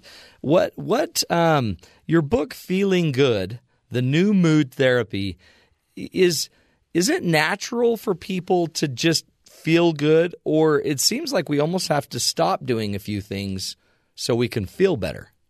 Well, I think it's natural for people to, to feel happiness and joy, but it's, it's also very natural and common for, for people to, to feel down and, and, and, and depressed. And, uh, you know, there's just tons of people listening right now who are feeling depressed and anxious at this moment, kind of telling the, you tell yourself you're, you're not as good as you should be, and you dwell on, you know, mistakes that you've made, and uh, you you kind of beat up on yourself, and you begin to feel, you know, down and inferior, mm. discouraged, and unmotivated. And life loses its its its its joy, its its its luster. And instead of waking up in the morning saying it's it's great to be alive, you you wake up and say, gosh, I. Uh, I wish I didn't have to get out of bed. Or what, what, what's the point? And that's that's clinical depression, and it's the worst form of suffering. But the good news is is that there are fantastic new ways to, to break out of depression without without drugs and without without lengthy therapy. And that's kind of why I wrote Feeling Good way back when. And now we've got even more exciting new new techniques. So the, the prognosis, the, the message is one of great uh, joy. Hmm. So talk to us about what – so if we're, if we're feeling some of those feelings, like you said, that feeling of inadequacy, like we're not good enough, we have no motivation to, to do anything, um, we we kind of dread, we have a sense of dread about our lives, we feel like a failure. What are what are – I guess that is then, like you're saying, that would be clinical depression, and you're saying you can – You can kind of self-diagnose it, I guess. Oh, yeah, yeah. It's the easiest thing in the world to diagnose. I have a little five-item depression test that is extremely valid and, and, and sensitive, and you just ask your question, yourself, you know, questions, you know, ha- have you been feeling sad or, or down in the in, in the dumps, and then they just respond from not at all true to to completely true, just huh. t- ticking it off. Do you, do you feel inferior or worthless? Uh, do, do you feel discouraged or hopeless? Uh, have you lost motivation? Ha- do, have you lost the sense of pleasure and satisfaction in life? And and the more of those you agree to, the the, the worse the depression. It, it's a very, very simple thing. You don't need any fancy uh, biological tests or psychological test, just those five questions, hmm. and then, then, then, then you've got your answer. What what then do we do? What do we do, David, to what's the next step if, if we yeah. if we kind of want to deal with this without the you know going to pharmaceuticals and, and, and the drugs? What should we do? Well, um, the there, there, there's really two powerful insights uh, about what you can do to change the way you feel, and, and, and often with shocking speed. One is called the cognitive revolution, and one is called the motivation re- revolution, and they're both really neat ideas. The uh, cognition is just a thought, and, and the cognitive aspect of the therapy goes back twenty-five hundred years to the teachings of Buddha, uh, to the teachings of, of Christianity, mm. uh, around you know five hundred years later, or the the Greek philosophers, uh, Epictetus, uh, and it's a simple concept. It's so simple uh, people don't get it at first, but that we create our own emotions at every moment of every day by the way we think about what's happening to us. It's not so much what happens, but your thoughts about it, and and and. and And, and it's the messages that you're telling yourself. I'm no good. I, I shouldn't have done that. I should be better than I am. What, what's wrong with me? Uh, things will never change. It's that inner dialogue that that creates the the, the emotions. And and the, and the second part of the cognitive revolution is that those negative thoughts. And if you, what we have people do is just write them down on a on a piece of paper. To tell you the truth, hmm. just see what you're telling yourself. N- number them one, two, two, three, four. And then the second thing, which was a shock to me when I first learned about it, is that those thoughts will almost always be false thoughts. Uh, cognitive therapy is based on on a religious idea, in a sense that the truth shall make you free. Right. And when you're upset, you're distorting your perception of things. Like with all or nothing thinking, if I'm not a complete success, I'm a total failure, or uh, self-blame, uh, beating up on yourself, or, or hidden should statements. I hmm. or I, I, I shouldn't have fouled up. I shouldn't have made that mistake, and uh, whatever. I should be doing a better radio show right now. Right, right. Example, that type of thing. and and that the third idea is when you change the way you think. At the very instant that you stop believing those negative thoughts and you see through them, at that very instant, your depression will improve or, or disappear completely. Wow. And it's a simple concept. Uh, and as I say, it's been around for, you know, two thousand years or more. Right. But we've just turned that into a powerful technology for helping people uh, break out of bad moods. Well, that was the technology up to the point when I wrote Feeling Feeling Good. And uh, now in my with my a group at Stanford, we d- we've developed another powerful dimension called the motivation revolution, and this has been really mind-blowing. That what what we've d- discovered is is that when when you're depressed and anxious, you know, your public speaking anxiety or shyness or, you know, worrying, worrying, worrying, or, or depressed, that those negative thoughts and feelings are really an expression of your core values, of what's most beautiful and awesome about you. Hmm. Uh, it's not an illness. It's it's it's it's it's what's what's great about you. For example, if, if you know a lot of people listening right now, they beat up on themselves all the time, right. They put put themselves down, and those thoughts create tremendous pain and suffering. But at the same time, those negative thoughts are, are a reflection of your high standards, uh, and and and your your beating up on yourself shows that you're willing to look at your flaws, hmm. and, and and that you're honest and that you're humble. You have a spiritual qualities and, and this type of thing. And what we've discovered is, is if we can help people become proud of their symptoms, ra- rather than thinking, oh, this is a chemical imbalance yeah. in your brain or some awful thing you have to get rid of. And we almost kind of try to talk them into continuing the symptoms. And when they do that, all their resistance to change disappears. And psychiatrists since the time of Freud have talked about resistance, but no one's shown how to get rid of it. Hmm. And we've discovered this weird way of helping patients get rid of their resistance to change the very first time we sit down with them. And then we come in with the cognitive techniques, and we often see a, a, a reduction or complete elimination of symptoms the first time we sit down with someone. In other words, a single session treatment, so, so to speak. And when I was a student, I, I used to dream and wonder, is such a thing possible? Yeah. Uh, and now we're beginning to see it for, for the first time. And so it's very exciting to share these things with people who, who have been suffering. And uh, the approach is radically different from the way most psychotherapists or psychiatrists or psychologists work. They're, they usually treat people for long periods of time. Right.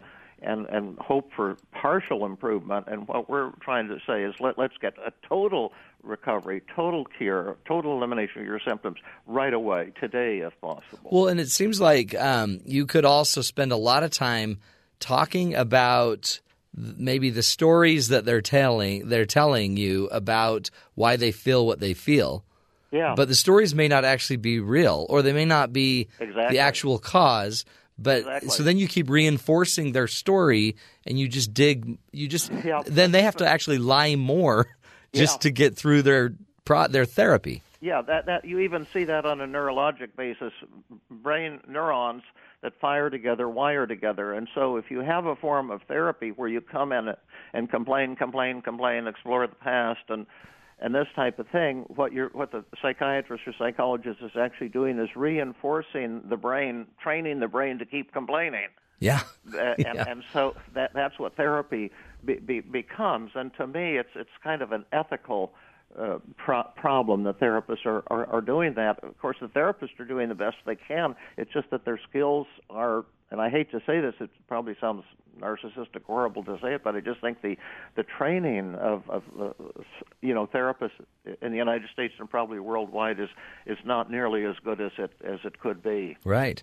Wow. I mean, so so the motivation theory, uh, cognitive theory deals with your thinking yeah. that lead to your feelings. Motivation theory basically deals with the fact that maybe what's driving you to be so pessimistic or down on yourself really is that your that your key character is you're willing to look at yourself, you have high standards, and you try to build them, you try to turn what they deem as their negative traits into positives. Yeah, yeah, to get them to see this as something really great about you. I was never trained this way as a psychiatrist. Uh, I, I was trained to see it as pathology. You, you're the sick person. I'm the expert. Right. I will change something about you with my pills or my or my psychotherapy. And now we've turned all of that upside down, and we let the patient heal himself or herself using the therapist as the vehicle for the patient's own training. And the therapist really becomes the patient's subconscious mind and verbalizes in a complimentary and flattering way all the reasons not to change. Hmm. Uh, it's a high art form. It's not easy to learn, but once you've learned it, it, it just puts tremendous power, power at your fingertips. And the motivation revolution is based on the fact that, that our, our mo- we believe what we want to believe. Right. That's the important thing. And, and so our, what we want to believe influences how we think, feel, and behave just as much as our thoughts or cognitions. And so when we combine these two methodologies, it's like one plus one equals three, and, and we're, we're saying or believe that we're saying uh, something uh, uh, which could be a real major breakthrough in the history of psychiatry and psychology. The cognitive revolution that I helped ushered in with my book, Feeling Good, which came out way back in nineteen eighty, that caused one of, was part, helped to cause one of the biggest revolutions of twentieth century psychotherapy. Yeah. Uh, now we have something equally big and, and exciting uh, that that that can, I, I believe, that has the potential to cause another major revolution in, in psychotherapy. Oh, it's fantastic. Let's do this, Doctor David Burns. Well, let's take a break. We'll come back, continue this discussion. I'd love to know more tools that we can use to uh, combat anxiety and depression. I'd even love to know how they're how they're connected. Um, I know they tend to go hand in hand, um, but teach us more. We'll be right back. More with Doctor David Burns and his book, Feeling Good, The New Mood Therapy. Uh, by the way, old old book, incredibly interesting ideas, new ideas um, for a lot of people trying to combat uh, seasonal depression and just depression in life. Stick with us more when we come back. This is the Matt Townsend Show.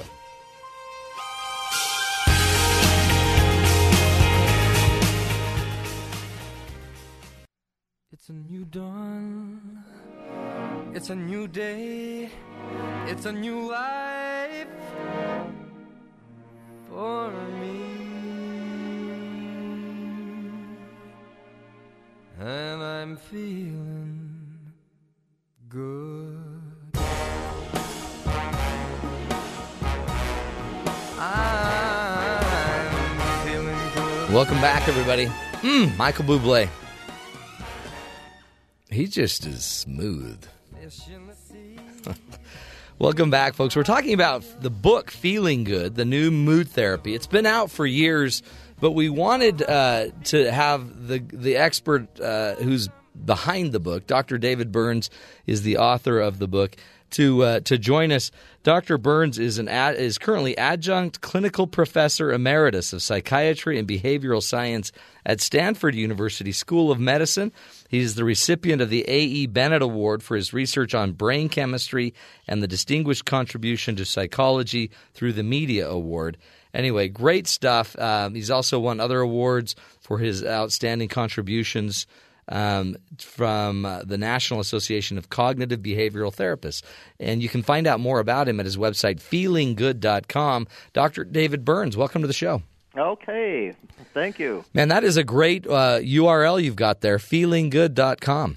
Yeah, yeah. Holy cow. You must have picked that up fifty years ago. Well, I'll tell you how that name came about. I, when, I, when I got my contract to write Feeling Good, it was called Mood Therapy. Huh. And it was very difficult to get a publisher to publish it because no one wanted to publish a book on depression. And, you know, they all thought, oh, this is going to be a loser book. Yeah. But I finally got a publisher to publish it, and I was going up to New York, and the book was just about ready for release to bookstores. And I was in a, and it was called Mood Therapy, The New Approach to Feeling Good. That was the, mm. the, the title, and bookstores were told you're going to get this book with this title. And I was in a taxi approaching the uh, publisher, and this light bulb went off in my head. And I said, who do I want to read this book? I said, I want taxi drivers to read it. I want the average person, because maybe this book will help people change their lives. And this guy in the taxi, he, he's my target audience, uh, the, the, the typical average human being, not the intellectual or the therapist or whatever. Right. And so I said to him, if you were in a bookstore and you saw two books, and one was called Mood Therapy and uh, one was called Feeling Good, which one would you pick up? And he says, if you have to ask that question, your head's not screwed on. You're the problem. And he says, you should know the answer to that question. And I said, he's right. That's and right. I went in and I told my editor, who's named Maria Guarnaschelli, who's a wonderful woman, I said, we've got to change the name of the book to Feeling Good. And she started shrieking and said, we can't. It's too late. It's impossible. And I really pushed the point. Oh, there you go. And they changed it at the last last minute, and I was I was grateful to that taxi yeah. driver. But, I mean, and, and think about it. Everybody wants to feel good, right? Yeah, absolutely. And, and now that what you've been teaching is there's two very basic theories that are and therapies that can be used, um, the cognitive therapy and motivation therapy, um To, to help us start to, to work on our thinking and to work on, yeah. you know, our symptoms. Yeah, absolutely, absolutely. And you were asking before the break about anxiety and yeah. what, how how we deal with that. That's actually the, you know, now with this new technique, we we actually call it team therapy. T E A M stands for testing, empathy, agenda setting, and and methods, which is probably too technical for the for the average person. But that that's kind of the name of this new Uh, therapy approach that, that's emerged, but but with anxiety, uh, you know, half of all, just about every depressed patient will also feel anxious, hmm. and half of anxious patients will also feel depressed. And anxiety is a little different from depression. Be, in dep- it, my my mentor Aaron Beck explained it this way. I thought it was a good image. When you're anxious, it's like hanging from a cliff. Uh, you know, feeling that you're about to drop and you're right. in a state of terror. You're hanging by your fingertips. In depression, you've already fallen and you're laying broken beyond repair, you know, at, at the bottom of the crevice. And nobody seems to care. And nobody seems to care, exactly. And now, with anxiety, uh, the again, the cognitive model and, and this motivational model both uh, apply. The cognitive part of anxiety is you're telling yourself something terrible is going to happen, and, and, and you're believing that. All anxiety comes from what we call fortune-telling, the distortion fortune-telling. Like, when I get on that airplane, I, I know it's going to crash. Hmm. Or when I get up in front of the audience to give my talk, I just I, I just know my mind's going to go blank. I'll tremble. I'll look like a fool. People will see how nervous I am. Uh, they'll start laughing and snickering, and my, my reputation will, will go down the drain. It's these or it's these these negative predictions. That's the cognitive part, and those negative predictions are generally you know very distorted. Just as the, the thoughts that cause depression, they're they're not they're not true. For for example. If you ask a person with the fear of flying, well, what are you afraid of? They say, oh, I'm afraid of it. When I get on the plane, it'll run into turbulence and crash. And you say, what do you think the likelihood of that is? And they'll say, oh, like maybe one in ten or something like that. And so what they've done is magnified the real probability, which is like one in ten billion, yeah. Yeah. To, to one in ten, but they don't realize they're they're doing that. And so for a long time, we were treating anxiety with cognitive techniques, behavioral techniques, you know, like disputing those distorted thoughts, uh, right. exposure, con- you know, confronting the thing that you're the most afraid of, and, and, and techniques like that. But now what we've learned is that this motiv- new motivational model also a- applies to anxiety. Because when you're anxious, no matter what form of anxiety it is, you know, general worrying or, or phobias or panic attacks or post-traumatic stress disorder, what, you know, what, whatever, public speaking anxiety, shyness, what, whatever, uh, that you have this belief that although the anxiety is incredibly painful, if you were cured, something even worse would, would happen. Hmm. And, to, to, and, and so the patient who's anxious clings to the anxiety as a way of protecting himself or herself. Right.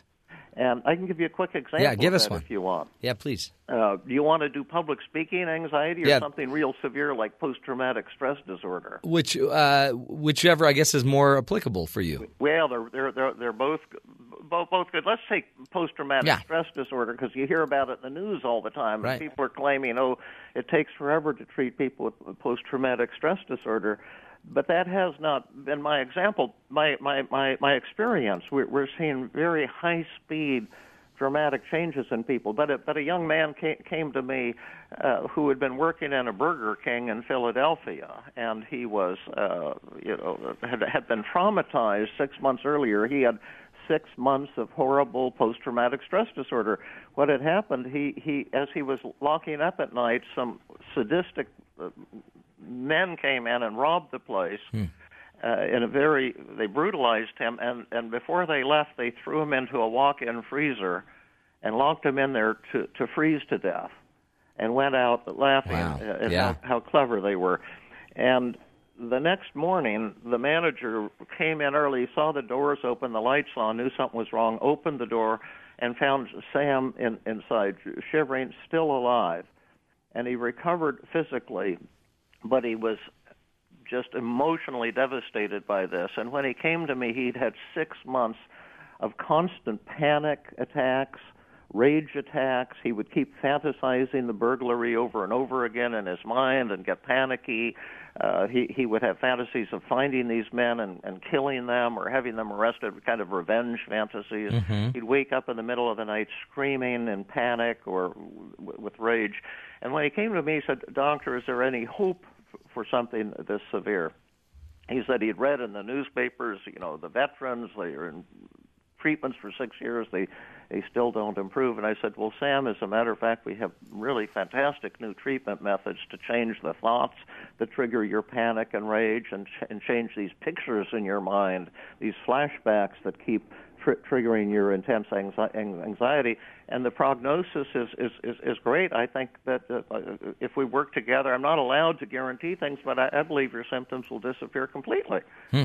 And, and he said, well, gosh, he got skeptical. He said, how long would that take? And I said, well, you know, I, I think it, you know, it could take, you know, weeks or months. My prediction is two or three sessions and we'll be done because that's the way it usually works. Yeah. And then and I thought he'd be grateful, but instead he went into kind of a rage at me and started, you know, throwing four-letter words at me and who, who the...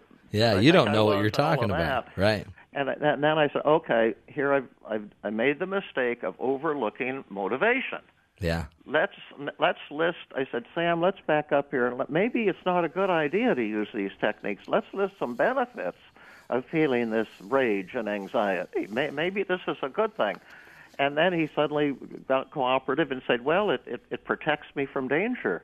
Uh, you know, I'm vigilant all the time. I won't get mugged again. I said, you're you're you're right, Sam. You live in the most dangerous part of Philadelphia, and, and now I feel ridiculous for suggesting that I could cure you or right. two or three sessions, that you'll be happy and then you'll get, get killed. Uh, and, and, and, and then he, he also listed, uh, uh, well, the, the rage shows that I'm a man. Mm. You know, I just won't let people walk all over me. And and, and, and, and, and and my anger shows that what happened to me was was, was serious, and if I could be cured in, in three sessions, it, it, it would trivialize it, and you know that that type of thing. And yeah. and then I just became his subconscious mind, and I said, well, you know, Sam, let's maybe we shouldn't tr- treat this because your life is precious, and, and you know the anxiety pr- protects you. And then he suddenly said, oh yes, but I don't know if it protects me. Maybe the bad guys can mm. smell it when you're scared, and they're even more likely to uh, to attack you. Right. Because if I was relaxed and used common sense, that's the greatest safety. And I said, yes, but but but the anger shows that you're a man, that you're macho, and and, and if you go to this new Doctor Burns and he cures you in three sessions, and the anger goes, doesn't that show you're kind of a wimp? Uh, you know, you need that anger. And he says, but the men who robbed me don't even know that I'm angry. They don't care about it. They're probably in Florida robbing Burger Kings as we as we talk. And and I'm suffer- the only one who's suffering. I'm punishing myself with all this constant rage. And I, then I said, yeah, but but the, the suffering shows that you're that, that it was horrible what happened to you. And if you come to Doctor Burns and, and your symptoms quickly disappear, wouldn't that kind of trivialize what happened to you? Ooh. And then he said, yeah, but maybe six months of suffering is enough. Don't don't I deserve to be happy now? See, it's interesting because these are all things every other therapist may have tried to tell him. Yeah. But because it wasn't, these weren't, this wasn't his motivation. That was their motivation. Exactly, and the whole art is to get the patient to come with it. You, but this involves the death of the therapist's ego because you have to give up the codependent, narcissistic part of your personality mm-hmm. that wants to be an expert and do something to the patient. Right. And instead, you become the patient's subconscious resistance, and then the patient suddenly starts to do their whole healing. Wow. And it's just fantastic. It's it's it's the greatest discovery I've made, although you could argue it's not a new discovery. The concept has probably been there for hundreds of years, mm-hmm. but it's kind of, it seems new to to my my my psychotherapy group at Stanford, and and and it's I can tell you it's new to therapists because no therapists in the country are doing this. They're all trying to sell something to the patient. Right. Well, and, and, and they all believe patient. that role, right, where doctor yeah. knows, patient sick. Exactly, exactly. And it's kind of a put-down to, to the patient, and then it forces the patient to resist because mm-hmm. anytime you try to sell something to somebody, they automatically start yeah, yes-butting you. Yeah, exactly. Wow. Um, David, where – so in your book, Feeling Good – this gets to the, the the cognitive side. I know you've updated it a few times.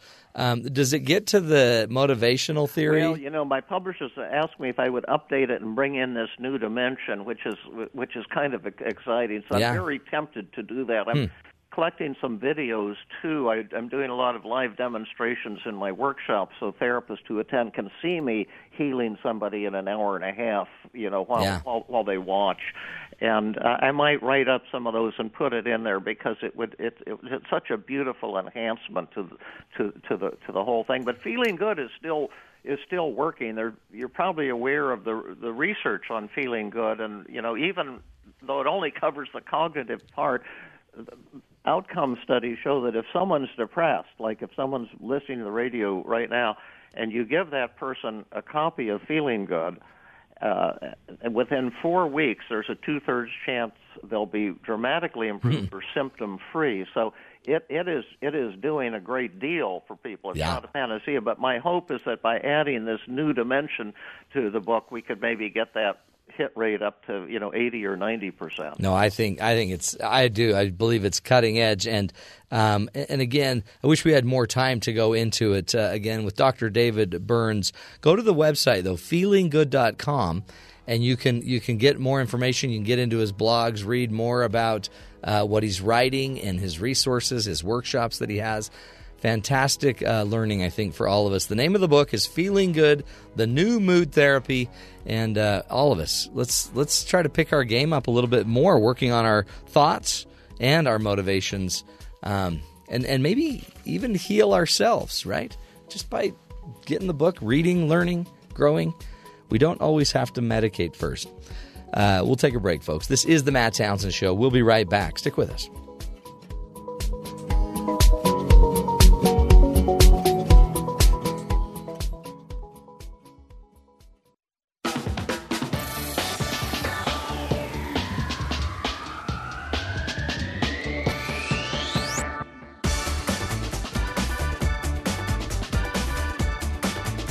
Welcome back, friends, to the Matt Townsend Show.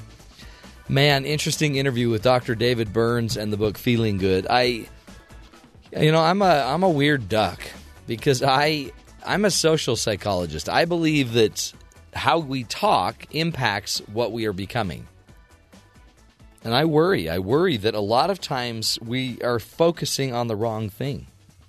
The discussion is on the wrong topic, and the person we're talking to, you know, as we're trying to help them not be depressed or anxious, they they know we're judging them. They know we're disgusted with their lack of movement, or why can't you just hunker down and make the decision and just fly straight? So this idea of just simply listening to what someone is saying, a lot of times people just want to be heard. Um, they don't want to be convinced. They don't want to be sold on an idea. In fact, uh, in that motivation theory world, there's a there's a certain branch of it called the Columbo approach. And some of you old timers may remember Columbo, the old crime, you know, stopper Peter Falk. Who, it was a movie in the nineteen seventies. And uh, what Columbo would do is he'd go in and he'd just ask questions. He was just curious. He would just ask questions, but he wasn't there to offend anyone. And he was never trying to, you know, evoke defensiveness or resistance. He just wanted to learn. And he's and he just like, yeah, you're right. I shouldn't have said that. Anyway, folks, my belief is most people have the answers inside of them. It's inside them. They already know what they need to do. But for some reason, like the good Doctor David Burns just explained, we're in this catch twenty-two where if I do it, I, I look this way. If I don't do it, I look this way. There's some reason people stay stuck in their pattern, and it's because it motivates. It's they're motivated to. So maybe instead of just demanding somebody change, try to understand them more. There's got to be a motivation behind it. Behind every motivation, there's a thought, right? So let's get deeper into the thought and the motivation for why people stay stuck in certain ways of thinking, especially if they're ineffective. Anyway, helping you live longer, love stronger, lead a healthier life. That's the goal of the show. We'll take a break. This is the Matt Townsend Show. Back next hour. More ideas. This is the Matt Townsend Show. Your guide on the side. Follow Doctor Matt on Twitter at Doctor Matt Show. Call the show at one eight five five chat B Y U. This is the Matt Townsend Show. Doctor Matt Townsend. Now on B Y U Radio. B Y U Radio. Good morning, everybody. Welcome to the Matt Townsend Show. Doctor Matt here, your life coach, your guide on the side. Top of the morning to you. Uh, happy Cyber Monday. Cyber Monday. I've gotten so many emails this morning. Have you? All these different... To to know what to buy. You got to know what to buy. Here's what we're offering. It's thirty percent off. You just have to buy this right now. Mm. Yeah, my, this my, is going to be good. My favorite is PayPal, who wants to be the service that helps to utilize my spending of my money. Huh. At how, discounted rates. How nice of PayPal yeah. to uh, Thank you, be PayPal. There for you. Uh, Cyber Monday is the term uh, was created by marketing companies to persuade people to shop online. Plus, a lot less violent than uh, than Black Friday. You know? Yes. You don't – no harm, no foul. Did you see any of the videos? I, I chose not to. I didn't want to taint my – my shopping, your innocence, my innocence, and my already. There's one I saw in a Kentucky mall. Yeah, two guys just going at it, just throwing haymakers. Duking it out. Yeah. Um, there was some, uh, you know, you always get the the big box store opening the doors and people fighting over T Vs or whatever sure. the, the palletized item in the middle of the aisle yeah. is. Um, nothing really crazy, though. Ah, so in fact, they said the numbers were actually down Were this they down? Year. Yeah. Fewer fights? Just fewer people going out at insane hours to get kind of cheaper items that you could probably get on sale in a couple weeks anyways. Yeah, and online. And then they a lot of the retailers put their specials online before Friday. Yeah. So you could go ahead and get them just from home. Well, and what's fantastic really is the fact that you could also, you know, if not, this is, sounds horrible for commerce, but if if Friday, Black Friday wasn't as black as it needed to be, then you could actually, we're probably going to have three more of them before the end of the year. Yeah, they, they, there's actually a theme. So maybe we'll have a different, the whole, we'll have the whole color wheel. I don't know the names, but there there's beginning that re- retailers are starting to refer to certain Fridays leading up to mm-hmm. uh, Christmas in certain, like there's Black Friday, then there's Cyber Monday, and then there's oh, other names that they have given these days as sort of benchmarks mm-hmm. so they can look and see how they're doing when it comes to their fourth quarter end of the year budget. Yeah. Maybe to, maybe this is it. What they ought to do is the spectrum of a bruise. So you could have like Purple Thursday. Right. You know? Yeah. Uh, fading Green Wednesday. Off-color yellow. Off-color. That, that, but that, still smarts. That dingy brown yellow. That all the cornucopia, the, the whole, I want the whole spread, the whole spectrum of the bruise from black to yellow. Because they go with the concept of we're extending our Black Friday offers mm-hmm. or, you know, Cyber Monday's actually in the store now. You know, that type of uh, yeah. uh, messaging, I guess Cyber you could say. Monday in the store. And then about a week before Christmas, they, they come up with some other term to try to entice you to leave your home and yeah. go to the brick and mortar, as they say, to, to try to buy something. So it's a lot of work. You know what I'd rather do? Just hire it out. Really? You can hire anything out now. A concierge, if yeah, you will? Yeah, like hire a concierge to go do your shopping. Or you can now pay someone ten dollars to end a relationship for you. Alleluia, alleluia, alleluia. Wow.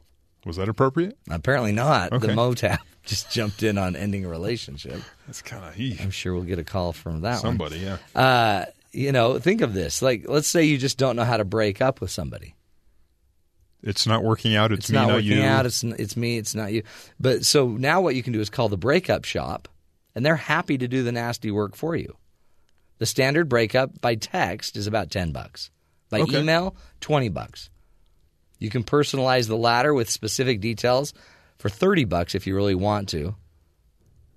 If you want, uh, if you, if you want like someone to show up, they'll do in person. Oh wow. I don't know that they'll do in person. They show up in football gear, so when they get but if, assaulted. If you, but if you want to have somebody help deliver the news alongside you, I guess. Oh. You could also have a ninety-five dollars gift pack to soften the blow. So you give them a gift basket yeah. on your way out? It's not you, it's me, but here's here's a gift basket I've put together. Here's some chocolate and assorted nuts. We'll see you. That's kind of messed up. There's some cheese in there. I mean, there used to be a day that you could break up on your own. I mean, if you could, if the thing is, if you could find a date, you should, you ought to be able to break up. Yeah, it's kind of your responsibility. Yeah, if you can't, and, and doing it by text or email, yeah. eh, that's really not the best way to do it. But there are some people that, honestly, you'd rather just pay ten bucks to break up with them because they're they're going to be ugly. It's going to get crazy. Yeah. Remember? Like, yeah, you know, you remember. Do I remember? People. You remember those people. You remember know the, your yeah. personal experience, Terry? Yeah. You remember, Terry, that one you were telling me about the where the police had to yeah do the no contact order? Well, you know, there, there's just some people that become really attached and mm-hmm. severing ties is difficult. See, Ben, someday... A Ben, cop and a taser is really the way to go. Love's really difficult, Ben. And someday, you know, when you start dating... You're going to have a hard time breaking up. We'll help yeah. you. You don't have to. When do I have to start dating, though? Soon. Uh, very soon. Like, we've been telling you this for years, but you might want to throw a date out there once in a while. Really? Yeah. Just go out. Try. Not, just to have fun. Nothing serious. No, no, no. I, I told you I went on one before my mission. Yeah, you might want to try one now. That really? was what, two, two and a half years ago, three years yeah. ago. Yeah. It's kind of depressing. He's just like checking out, not even participating. Yeah. Yeah. Maybe he needs to pay someone to find a relationship. That would be the startup that needs to happen. We yeah. have the breakup. Now I we mean, need the to... guy makes ice cream. Yeah. You know there's Mar- somebody a, that just... It's a marketable talent. It's very marketable. People would be like, wow, it's like a built-in date. We could have ice cream. You could make it. That's like marrying somebody that's rich. Mm-hmm. You're not marrying them for the person. You're marrying them for the service. You're right. No one's going to marry you for ice cream. It's totally it's, true. It's not that good. We didn't want to tell so, you that, but forever you know, you alone. Caught us, you caught us in our logic. Busted. So ninety-five dollars for a gift basket. Yeah. Hmm. Anyway, I'll I'll charge you a thousand bucks to get you married, but I you got to get out of my way. Uh, a week ago, you offered just to find me dates for free. I tried. It was the longest week ever, and it didn't work. So thousand bucks. Thousand bucks. You'll be married by Friday. Make it worth his time. How about ice cream? No. The world does not revolve around ice cream. Sorry. I mean, it does in some worlds, like eight-year-old boys. Sure. We'll bucks. get you married. No big deal. Um, hey, anything going on in the headlines, Terry? Quite a bit, actually. President Obama told world leaders who gathered northeast of Paris today for a climate conference that the United States is at least partly to blame for the damage Uh, environmental change has wrought. He has urged world leaders to join him in fixing the problem. He says, I've come here personally as the leader of the world's largest economy and the second largest emitter to say that the United States of America not only recognizes our role in creating this problem, we embrace our responsibility to do something about it. The U N-led conference will continue this week. After meeting Syrian refugees in Jordan on Saturday, Republican presidential hopeful Ben Carson said he does not want the U S to accept them. The, the, uh, this according to the Associated Press, the retired neurosurgeon called on other Arab countries to help support the refugees. I think Jordan could take a lot more of the refugees than they're taking right now. Uh, I don't see any reason, quite frankly, that uh, some of the other nations in the area shouldn't also be asked to do it so that you don't have to go through a big cultural change with them. The European Union has passed some legislation as they are trying to supply some financial support to help stem the tide of refugees coming into the European Union. Carson said the American people, as opposed to the government, should collect billions of dollars to improve the conditions of refugee camps in the Middle East. The Illinois Department of Corrections has been suing prisoners for the cost of their incarceration after their release, the Chicago Tribune reports. The law allowing this practice was sporadically used despite being enacted in nineteen eighty-two, but has been used on eleven inmates in the last ten, or in the, the first ten months of this year. The Tribune reports the lawsuit often targets inmates who have received money through inheritance and other means. The legislature should revisit whether this law is appropriate, said the Attorney General's chief of staff, acknowledging that recoveries may raise roadblocks to former inmates trying to lead successful lives out of prison. Wow. So you... all of a sudden you inherit money and you spent some time in the pokey and now the state's going to come after. And they send you a bill for your time served. Hmm. But that would kind of run into the, you know, you'd run into problems. You're trying to get your, your life back together and back on your feet. Now you have to pay this huge bill to the state. Wow. And you can hardly get a job anyway. Kind of an interesting, uh, oh. interesting way to pay for incarceration. The N S A was expected to end its massive collection collecting of American phone records on Sunday and replace it with targeted surveillance methods under the Freedom Act. The large surveillance program should have ended on Saturday night. This comes two and a half years after Edward Snowden exposed the depths of the program. This is the largest scale down of surveillance since the program's expansion after nine eleven. I say it was expected because it's not like the N S A reports what they do. That's right. Hey, guys, we turned it off. Sort of. Sorry. Because it's still on. It's the same program. They're just targeting yeah. instead of mass collection. Yeah, now they're just targeting collections. Yeah, they're looking at specific things rather than collecting everything, at least, apparently. Mm. I mean, there's no way to verify. I looked mm. through all these articles to see if there was like a press release saying the N S A turned off the switch, and they didn't say. They were supposed to. Uh, an open letter to post it online on Sunday. Laker guard Kobe Bryant announced the, that his this current N B A season would be his last. He said, my heart can take the pounding, my mind can handle the grind, but my body knows it's time to say goodbye. Hmm. The thirty-seven-year-old wrote on uh, the Players' Tribune website. Bryant, now in his twentieth season, has been with the Lakers since nineteen ninety-six, when he was a seventeen-year-old brought to the team after trading away Vlade Divac and his chain-smoking ways.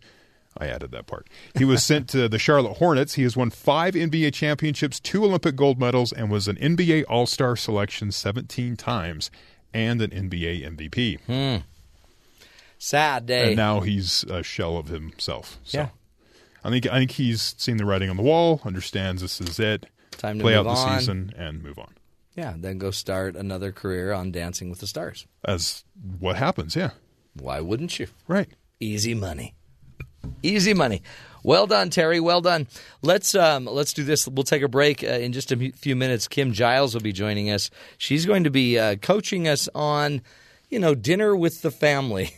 A little. Uh, we're going to review how Thanksgiving went for you, and if you if you happen to feel dread during the holidays because you're going to go and see so many of these family members. Some of you just experienced it with Thanksgiving. Many more of you will be experiencing a lot of other traumatic events over the next few weeks. Uh, a lot of parties, a lot of, you know, business parties, a lot of Christmas parties coming up. We'll give you some tools to uh, to lose the dread when it comes to some of these parties and your family parties especially. But it could work anywhere.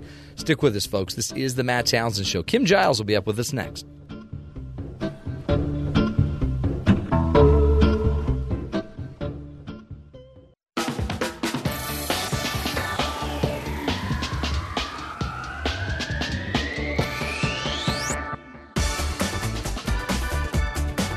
Welcome back, friends, to the Matt Townsend Show.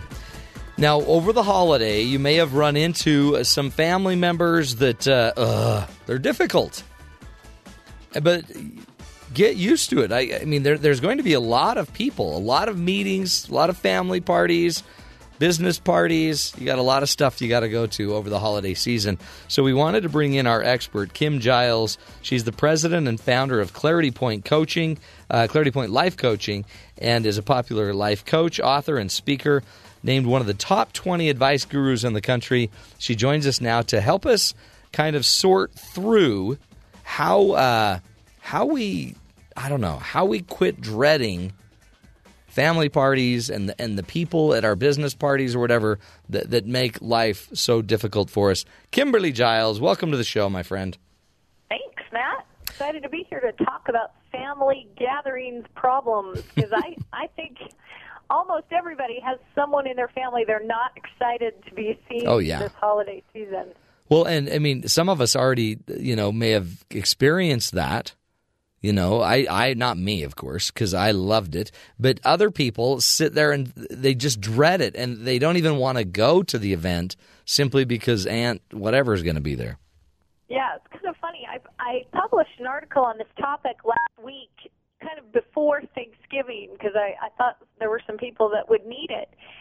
And and the funny part is I've gotten letters all week long that have said, yeah, but you don't understand how bad my family is. You don't understand how bad my mother-in-law or my sister-in-law is. And I, I've been just drowning in letters from people. This is actually, I'm guessing, a really common experience.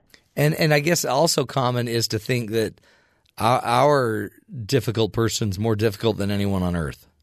Oh, yeah. and, and it's, of course, all that person that's the problem. Oh, sure. It's never you. It's always you don't have these problems with people at work, just with your mother-in-law or whatever. Yeah. So I have a lot of people that don't like my answer to how to get past this because it really involves making some changes in you. And what most people would rather do is have me fix their family member. Sure. And, and if we could do that, that would be great. But I have no control over them. That's right. Right? We That's only have right. control over you. And even if they read the article, they would be trying to fix someone else. Right. Right? I mean, so, th- but this is about you. You're the one with the pain. You're the one that should deal with your pain. Right. And but the first thing that you've got to do if you want to fix this gathering and have it go better is be ready To, to own your side of this and to work on you and let go of your ego's need to stay mad at this person and cast them as this bad person. They're the bad guy and I'm the good guy. Hmm. Until you're ready to let go of that story, we can't help you. Yeah. Because that story is a big part of the problem, that you're you're seeing this as as them having all the power over you. They are the problem, not you. And as long as you see it that way, you have no control to fix it. So if if I sit there and I think of Uncle Larry or whoever, and I keep thinking, oh, he ruins everything. He makes me so mad. He's always bringing up that stupid thing that happened. If if I can't get that, that story's not helping me. So so yeah, that story is casting you as the victim of Big Bad Larry. Yeah. And as long as you stay in this place as the poor victim, you're powerless. Yep. There's nothing you can really do to fix it. So what we want to do is help you change your entire perspective of this situation. And, and you've got to be open to that, to looking at this from a completely different angle before we can help you. How, how do I do that? Because it seems like some people so badly need the story to be that Larry's the jerk. And so I guess, I mean, I, I can do it, I guess, for myself. But is there a way that I can motivate maybe my spouse to get rid of the story? Okay, well, I, I'm going to recommend four principles okay. that, that I see as universal truths, Matt. And I think if anybody really embraces these principles as truth, your perspective of the situation will be different. Right. Okay, so yeah. my, my principle number one is that all of us, every single one of us, is an irreplaceable, one-of-a-kind, infinitely valuable, divine children, child of God. Hmm. And, and I mean not just you, but this person that's driving you crazy too. And we all have the exact same intrinsic worth, which means no one's better or no one's worse yeah. than anybody else. And oh, that's we good. all behave good or bad at different times, but that doesn't affect our value. Our, our intrinsic worth is the same, and nothing anybody can do or say can diminish your value, and nothing you think about them can diminish theirs. Ooh, that's good. That's good. Do people want to hear that? They have a hard time getting their head around it at first. If you're hearing this idea for the first time, the reason you're struggling with it is you, your entire life you've been seeing human value as changeable, that people can be better or worse than other people. But understand that's just a perspective you've had your whole life to see people that way, but it's not a truth, hmm. just a perspective. And that's you can good. change it if you want to. Yeah. No, I like that. And then that that inevitably, that just changes the game right there, because I'm there's nothing, I'm not losing anything by having to deal with this person, and this person's not losing anything or any of their value. They're they're they have incredible intrinsic worth as well. Yeah, nothing you think about them is changing their value. Your that's value good. is always the same and, and never changes. So that's principle one. Okay. Now, principle two is that the real point and purpose for us being on this planet is to learn that life is literally a huge classroom, and and every single thing that happens to you here is a lesson. And every single irritating person that gets placed in your life, that means is going to be a teacher, right? Right. And we know the most important lesson that we are here to learn is to love ourselves and other people at a deeper level. So you can pretty much count on anything that's showing up in your journey. On some level, it's a lesson on love. That's so, so true. So principle two is that life's in the classroom, and the, the main point is to learn about love. So if I'm sitting there dealing with Uncle Larry and, oh, he drives me crazy, that is good, because he's just a really good person. I mean, he's a good lesson. Yeah, it, it literally, if you can stop in that moment and go, okay, this is today's lesson on love. What, what can I be meant to learn from this? Your value isn't attached to any of it. It's just a lesson to help you grow. You will automatically feel different about it. Yeah. We're only on principle two, right? Yep, so we're exactly. already feeling different. Okay, so this my, is good. My, my principle three is that everybody on the planet is having their own custom education journey here, right? So, so they're getting a custom classroom that's perfect for them, and you're getting this custom education experience that's perfect for you. and nobody on the planet's got the same class as you got. And yeah. you don't have the same class as they have. So we really can't judge, compare, or criticize how anybody else is doing because we aren't in their class. So Uncle Jerry, is that what you were calling him? Yeah, Uncle Larry. Larry. Yeah. Uncle Larry, he, he's messed up on some level, but, but he's right where he needs to be in his journey of education. And you're right where you need to be in yours. And just because it might seem like when it comes to evolution or enlightenment, he might be a little behind you, mm-hmm. he's right where he's supposed to be in his journey, and you need to allow him the the freedom to be there. Yeah. Because he's right where he's supposed to be.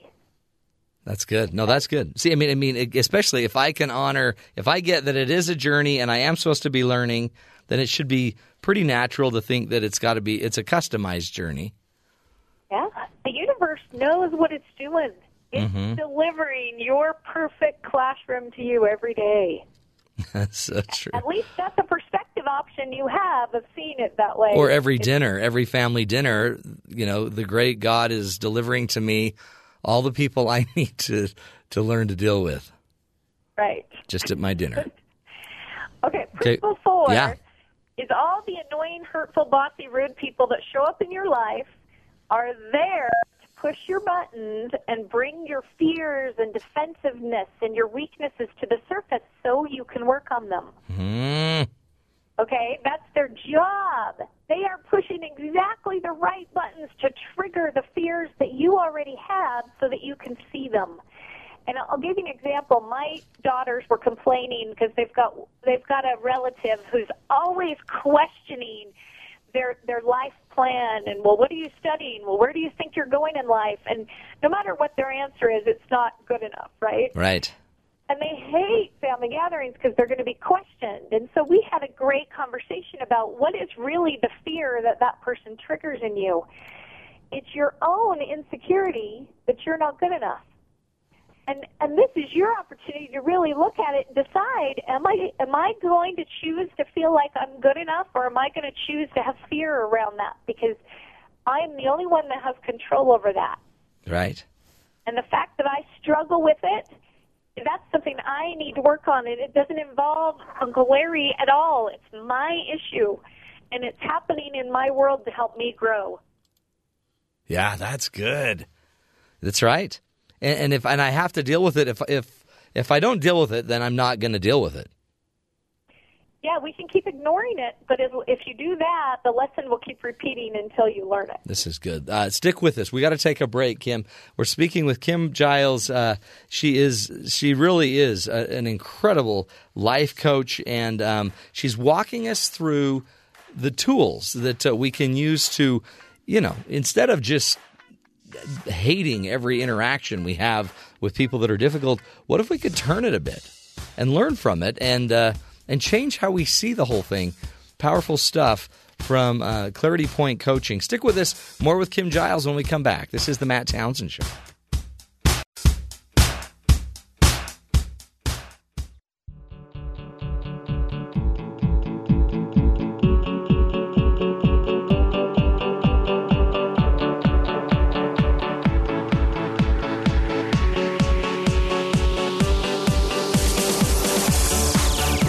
Welcome back, friends, to the Matt Townsend Show. Hey, on the phone with us is Kim Giles from clarity point coaching dot com. Again, go check out her website. Tons of great ideas and tools right now. She's walking us through how to um, how to not just turn a moment into a difficult with a difficult family member into something that just causes stress and dread and fear.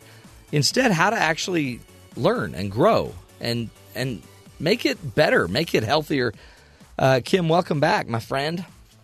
Thank you. Hey. Matter of fact, Matt, yeah. before the break, we were talking about, you know, these principles to help you see these these family gatherings in a different right. way, from a perspective that'll that'll help you to grow. And on on my website, clarity point coaching dot com, I've got a resources link where people can access my blog and get this article that has all this information in it. It really is, and it's got It's three pages long, but it, it goes through those four different those four different principles that help you kind of reframe what you're thinking about this event. It even then gets into a depth on what you're supposed to do if you get triggered. If if all of a sudden you feel like you're afraid and you're or like you're starting to worry because I don't want to go through this and you're feeling that dread, you you even walk them through some some tools to help them understand their triggers. Right. So we were talking about my daughters at the family party and these relatives that, that make them really feel like they're not good enough. Right. And and when something like that is happening in the moment, kind of sit sit back with it and ask yourself, what, what is this emotion this person's triggering in me? What's the fear that's coming up? What's it really about? And and for my daughters to sit there and recognize, okay, this is just all my insecurity that I already had, that I'm not good enough. Mm-hmm. And and the question is, has this been with you for a long time? Is this something you own in other situations? It's not really about this relative. This is about you. This is something that you deal with, this this fear. And and this is the chance for you to step back and work on that. Do you, do you believe in yourself? Mm. Do you know that you're on the right track for you, that your life's unrolling in, in the way, the perfect way it's supposed to, so you can grow and learn? Do you remember your values not attached to what other people think of you? So what Uncle Larry thinks really doesn't make any difference. It doesn't affect your value. And that's the point, right, is that th- what Uncle Larry does is he just he just generates he, – he actually just triggers your fear that you already have. Yeah, he just brings your issues out. He's not the problem. He's actually just showing you where you have a weakness. Right. Now, I get people who say, but you don't understand how mean and rude my relative is. I mean, this person's horrible. Yeah. It, it doesn't matter. The same principle applies. They can't hurt you without your involvement in it. Right, right. Without your permission. You're giving them the power to do that. And the other thing I want everybody to recognize is all bad behavior comes from someone who's in fear about themselves. So if this person is being really rude and attacking you, it's because they're afraid they're not good enough. Hmm. And they need to put down others in order to have their ego feel better. Feel okay. Yeah. And and really, that mean behavior, that horrible behavior that makes you just hate the person, is it's really a request for love and validation. This person is scared to death. And I know it sounds so counterintuitive, but the best thing that you can do dealing with someone who's attacking you is to be loving and validating and kind and even build them up.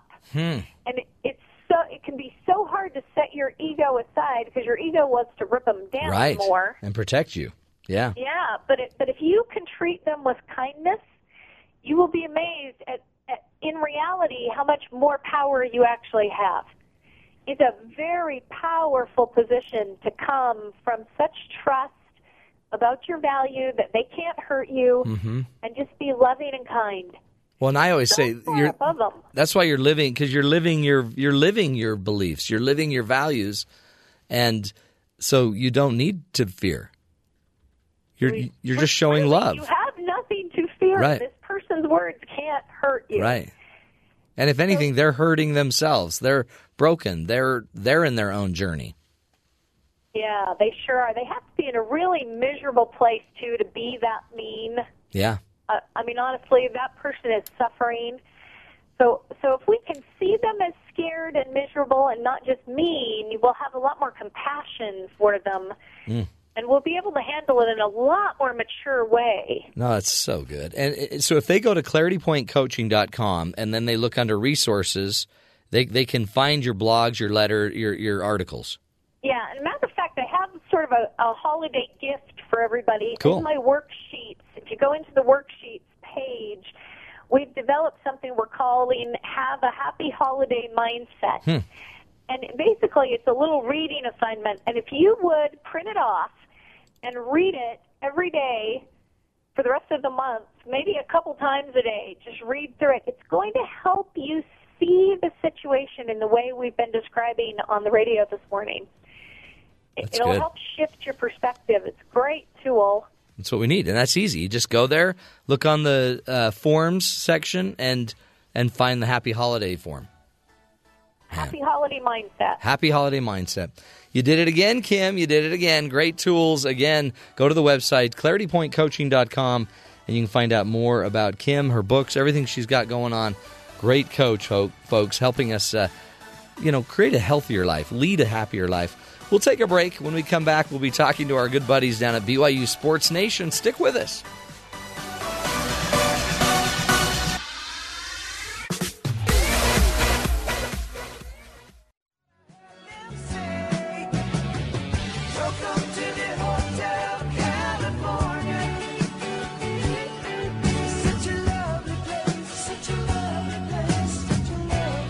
Welcome back, everybody, to the Matt Townsend Show. Welcome back to the Hotel California. We're going to shoot it down to our good buddies at uh, B Y U Sports Nation, Spencer and Jerem. Hello, gentlemen.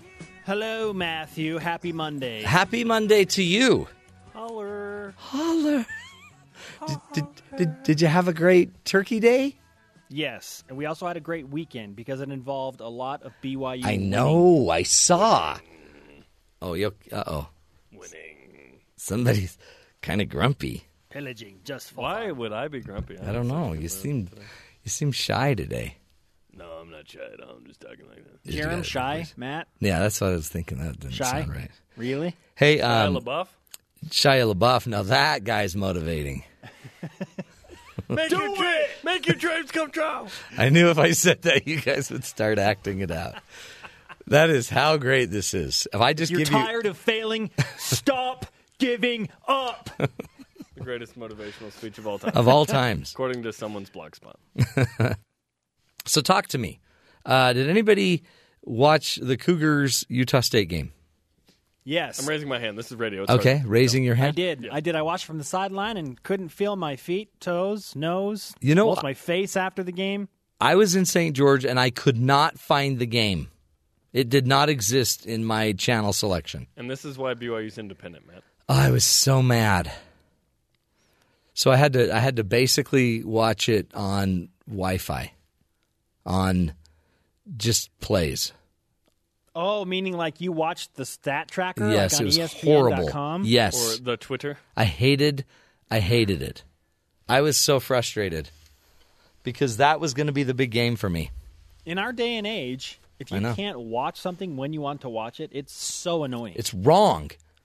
We live in America. Sorry. Sorry to be so mad. But I wanted to see your great sideline reporting. Well, you could watch that. I will. Yeah. On Brigham T V. Now. On demand, Matt. You can stream that live for free. Now. Hold on. Now. Yeah. You're talking about the game versus the pregame. There's a difference. Oh, you did the pregame. Yeah. Oh, I yeah. thought I thought you were on the sideline during the game. No. Well, I was on the sideline during the game, but I was just watching. Reporter. Yeah. C B S Sports Network did the game. Uh, it was frustrating. C B S Sports. Try finding that on my package down in Pro, down in Saint George. Not there. Well, apparently yeah. you need to upgrade to a different. Uh, apparently, I every do. time B Y U plays on C B S Sports Network, we have to like order that upgraded package for a week from DirecTV just so we can get the Are game you serious? at my See, house. I didn't plan ahead for the fun pack. Didn't plan ahead. On. Um, I, uh, anyway, so uh, anything anything I missed? Listen, listen, it was a huge weekend for B Y U because not only did they throttle Utah State, uh, fifty-one to twenty-eight. Yeah. Uh, B Y U puts up fifty-plus in back-to-back games for the first time in ten years. The basketball team got a big win against Belmont, um, who was a team that won at Marquette. Mm. They're that kind of twelve seed that beats five in the N C A A tournament yeah. pretty consistently. Within that game, Kyle Collinsworth was one rebound short of an N C A A record triple-double. Oh. Then it was reviewed Sunday morning and approved by the N C A A that he did, in fact, get a tenth rebound and is now the triple-double king in N C A A history. Are you kidding me? No. Just it snuck in there. Yes. Where do, do you the f- right thing no matter what time. Where does time. one find a rebound? An well, extra he, rebound? He reba- He had an extra rebound that wasn't counted. Okay. So now he's the king. Then women's volleyball Sunday night uh, in the N C A A tournament selection show. This is huge. Gets a thirteen seed. They're going to host the first and second round yeah. this weekend. They play Ohio Friday night. And this isn't like the N C A A men's basketball tournament where there are four thirteen seeds. Like th- This is the... thirteenth overall best seed. Team in the yes. country. Unbelievable. You guys are you're going to be busy. Oh, yeah. Let's listen to the guest lineup. E S P N's Trevor Maddich today. Mm-hmm. Former B Y U basketball player Anson Winder will break down the Belmont game and Kyle Collinsworth's awesomeness. Cool. And then the women's volleyball head coach, Heather Olmstead, will be in studio. This is great. You're let's, not, do it. let's do it. As, as Shia LaBeouf, LaBeouf said, just do it! Make your dreams come true! Yeah. Yeah, I feel that. Don't do you feel you? that, Spence? I feel Don't, that. Oh, man, every day sitting next to Jeremy. Are you kidding me? Did he spit? I bet uh, there was yeah. some spittle the there. The thing is, if you if you don't, how you could you not? That episode of uh, of Friends where Gary Oldman is spitting in Matthew in uh, Matt LeBlanc's face during their, yeah. their acting scene, yeah. and he's like, "Oh no, it, it's it's what all the great actors do. They all spit." I've I've seen the benchwarmers scene as a little kid. I I spit. I spit into. That's why they gave me a spit guard for my radio show. They didn't have spit guards till I did my show here. Yeah. And you're always chewing sunflower seeds. That's yeah, that's true. And I feel bad for Ben because he's always has to wring out my spit guard. Yeah, that's tough. It's a hard job. He needs to use the cop button. He totally does. Hey, um, Kobe, I don't know if you guys heard this, but Kobe's retiring. I've never seen a player happier to retire. I know. He's like, ding dong, I'm out of here. He wrote a poem. I mean, there was all like... sorts of stuff. The sad thing I, is I he has to finish the year. That's, no, I, I mean, it's it's hard. Cool because now he can get, you know, fruit baskets and couches. Yeah, and, at every stop. Yeah, D- Derek Jeter did this. This is the thing now with these legends, you know. You yeah. Can, you can do it. When all is said and done, will Stephen Curry be greater than Kobe Bryant? Yes. That'll be tough. Ooh, but championships. Five titles. Yeah, that's going to be hard. Yeah. What has Kobe had? Only one M V P, I think? Really? He's the best player ever with only one M V P. Oh, for I sure. heard something crazy over the weekend. Like, Steph Curry could miss his next two hundred three-pointers and still have a better three-point percentage than Kobe Bryant overall or something like that. Wow. Overall, like yeah. career number? Yeah. So he could play I mean, like... Kobe played a long time. He could play like me for the next two hundred shots, and then he'd still be better than Kobe. yeah. At least three-point shooting percentage, something yeah. like that. Yeah. yeah. yeah let, let's let Stephen Curry's career play out, but Co- Kobe, to me, he's on the... All N B A second team when all is said and done. Yeah. That's a good way to go. Then you go Behind retire. Jordan. Behind Jordan. He's the backup, too, to Jordan. I heard he's going to start like an insurance career, and he's going to start selling insurance. Maybe that's... He's going to join the State Farm crew? Yeah, maybe I picked the wrong. Where's, he, where's he setting up his office, Matt? Uh, L A Okay. Yeah. Okay. There's a lot of people that need insurance there. I'm just throwing it out there. Hey, and then did you guys watch the Broncos? Last night. Are you kidding me? Broncos, Patriots? They benefited from some questionable officiating. No, it was perfect officiating. Uh, I watched the whole thing. They were I've perfect. I've never seen Tom Brady so upset. He's I pretty, know. He's like pretty just like he is. Even keel during the game. He was so angry. oh. I don't know why I derived such joy. But it was Man. fun. I mean, it was a good game. One undefeated team left in the N F L, Carolina. How, what is the deal? Their defense is really good, and Cam Newton has Cam's a lot of great weapons, and he's, yeah. He reminds me of sports, uh, B Y U Sports Nation. Cam. Sneaky oh, well, underrated? Sneaky yeah. underrated, incredibly vibrant, scrappy. talented, scrappy. And a Superman little Superman underneath. A little Superman, a lot of Superman underneath. And a little, a little dabbing going on. Mm-hmm. A little, da- a little dangerous side. Okay. Okay, I got to let you guys go. Under twenty-three is I know you got to go wax and everything, so knock them dead. Proud of you. Great we weekend. We always do. I know. You're the bomb. Keep uh, keep strong and keep doing those Shia LaBeouf imitations. They'll do take... it. Make your dreams come true. Thank you. We'll leave you with that motivating moment by Jerem Jordan. That's crazy. Good job, guys. Wow. Yeah, we need to do more of that. We need to get Shia LaBeouf in here more. The fun thing about talking to the B Y U Sports Nation gentlemen is they always – they have all these guests, but really they end up being our top guests. Like who would know – who would have known that we just had Shia LaBeouf on? Except we didn't even plan for him. We didn't even say he was going to be on, and then all of a sudden he's he's there with he's there with Spencer. That's the beauty of radio. Beautiful. You can fake guests. Yeah, nothing like that. Nothing better than that. Hey, I got uh, some news for you. Um, let's say you have an enemy.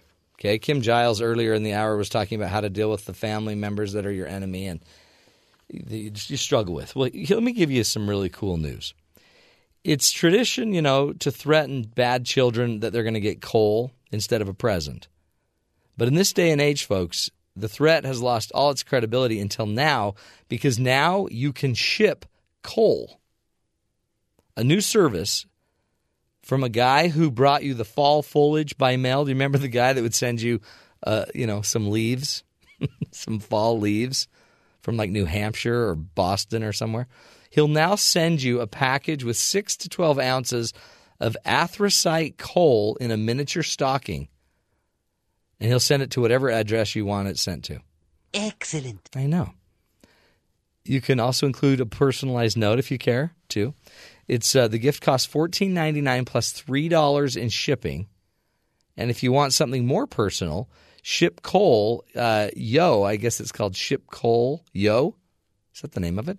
We'll send you a personalized large piece of coal for nine ninety-nine plus three dollars for shipping, with phrases like, "You're fired," or "Chris, you've been evicted," or "I'd like to break up with you, honey," or "I'm pregnant." You know, anything that might throw a curve at your partner. But you can have it actually personalized and, and have that phrase on it. That's great. It's a great idea. So now, you, we've learned earlier, you don't even need to break up with people, because you can pay people ten dollars to text a breakup for you, thirty dollars if you want to email, or you can send coal to your enemies. I don't know what's happening to the holidays, but they're getting really negative.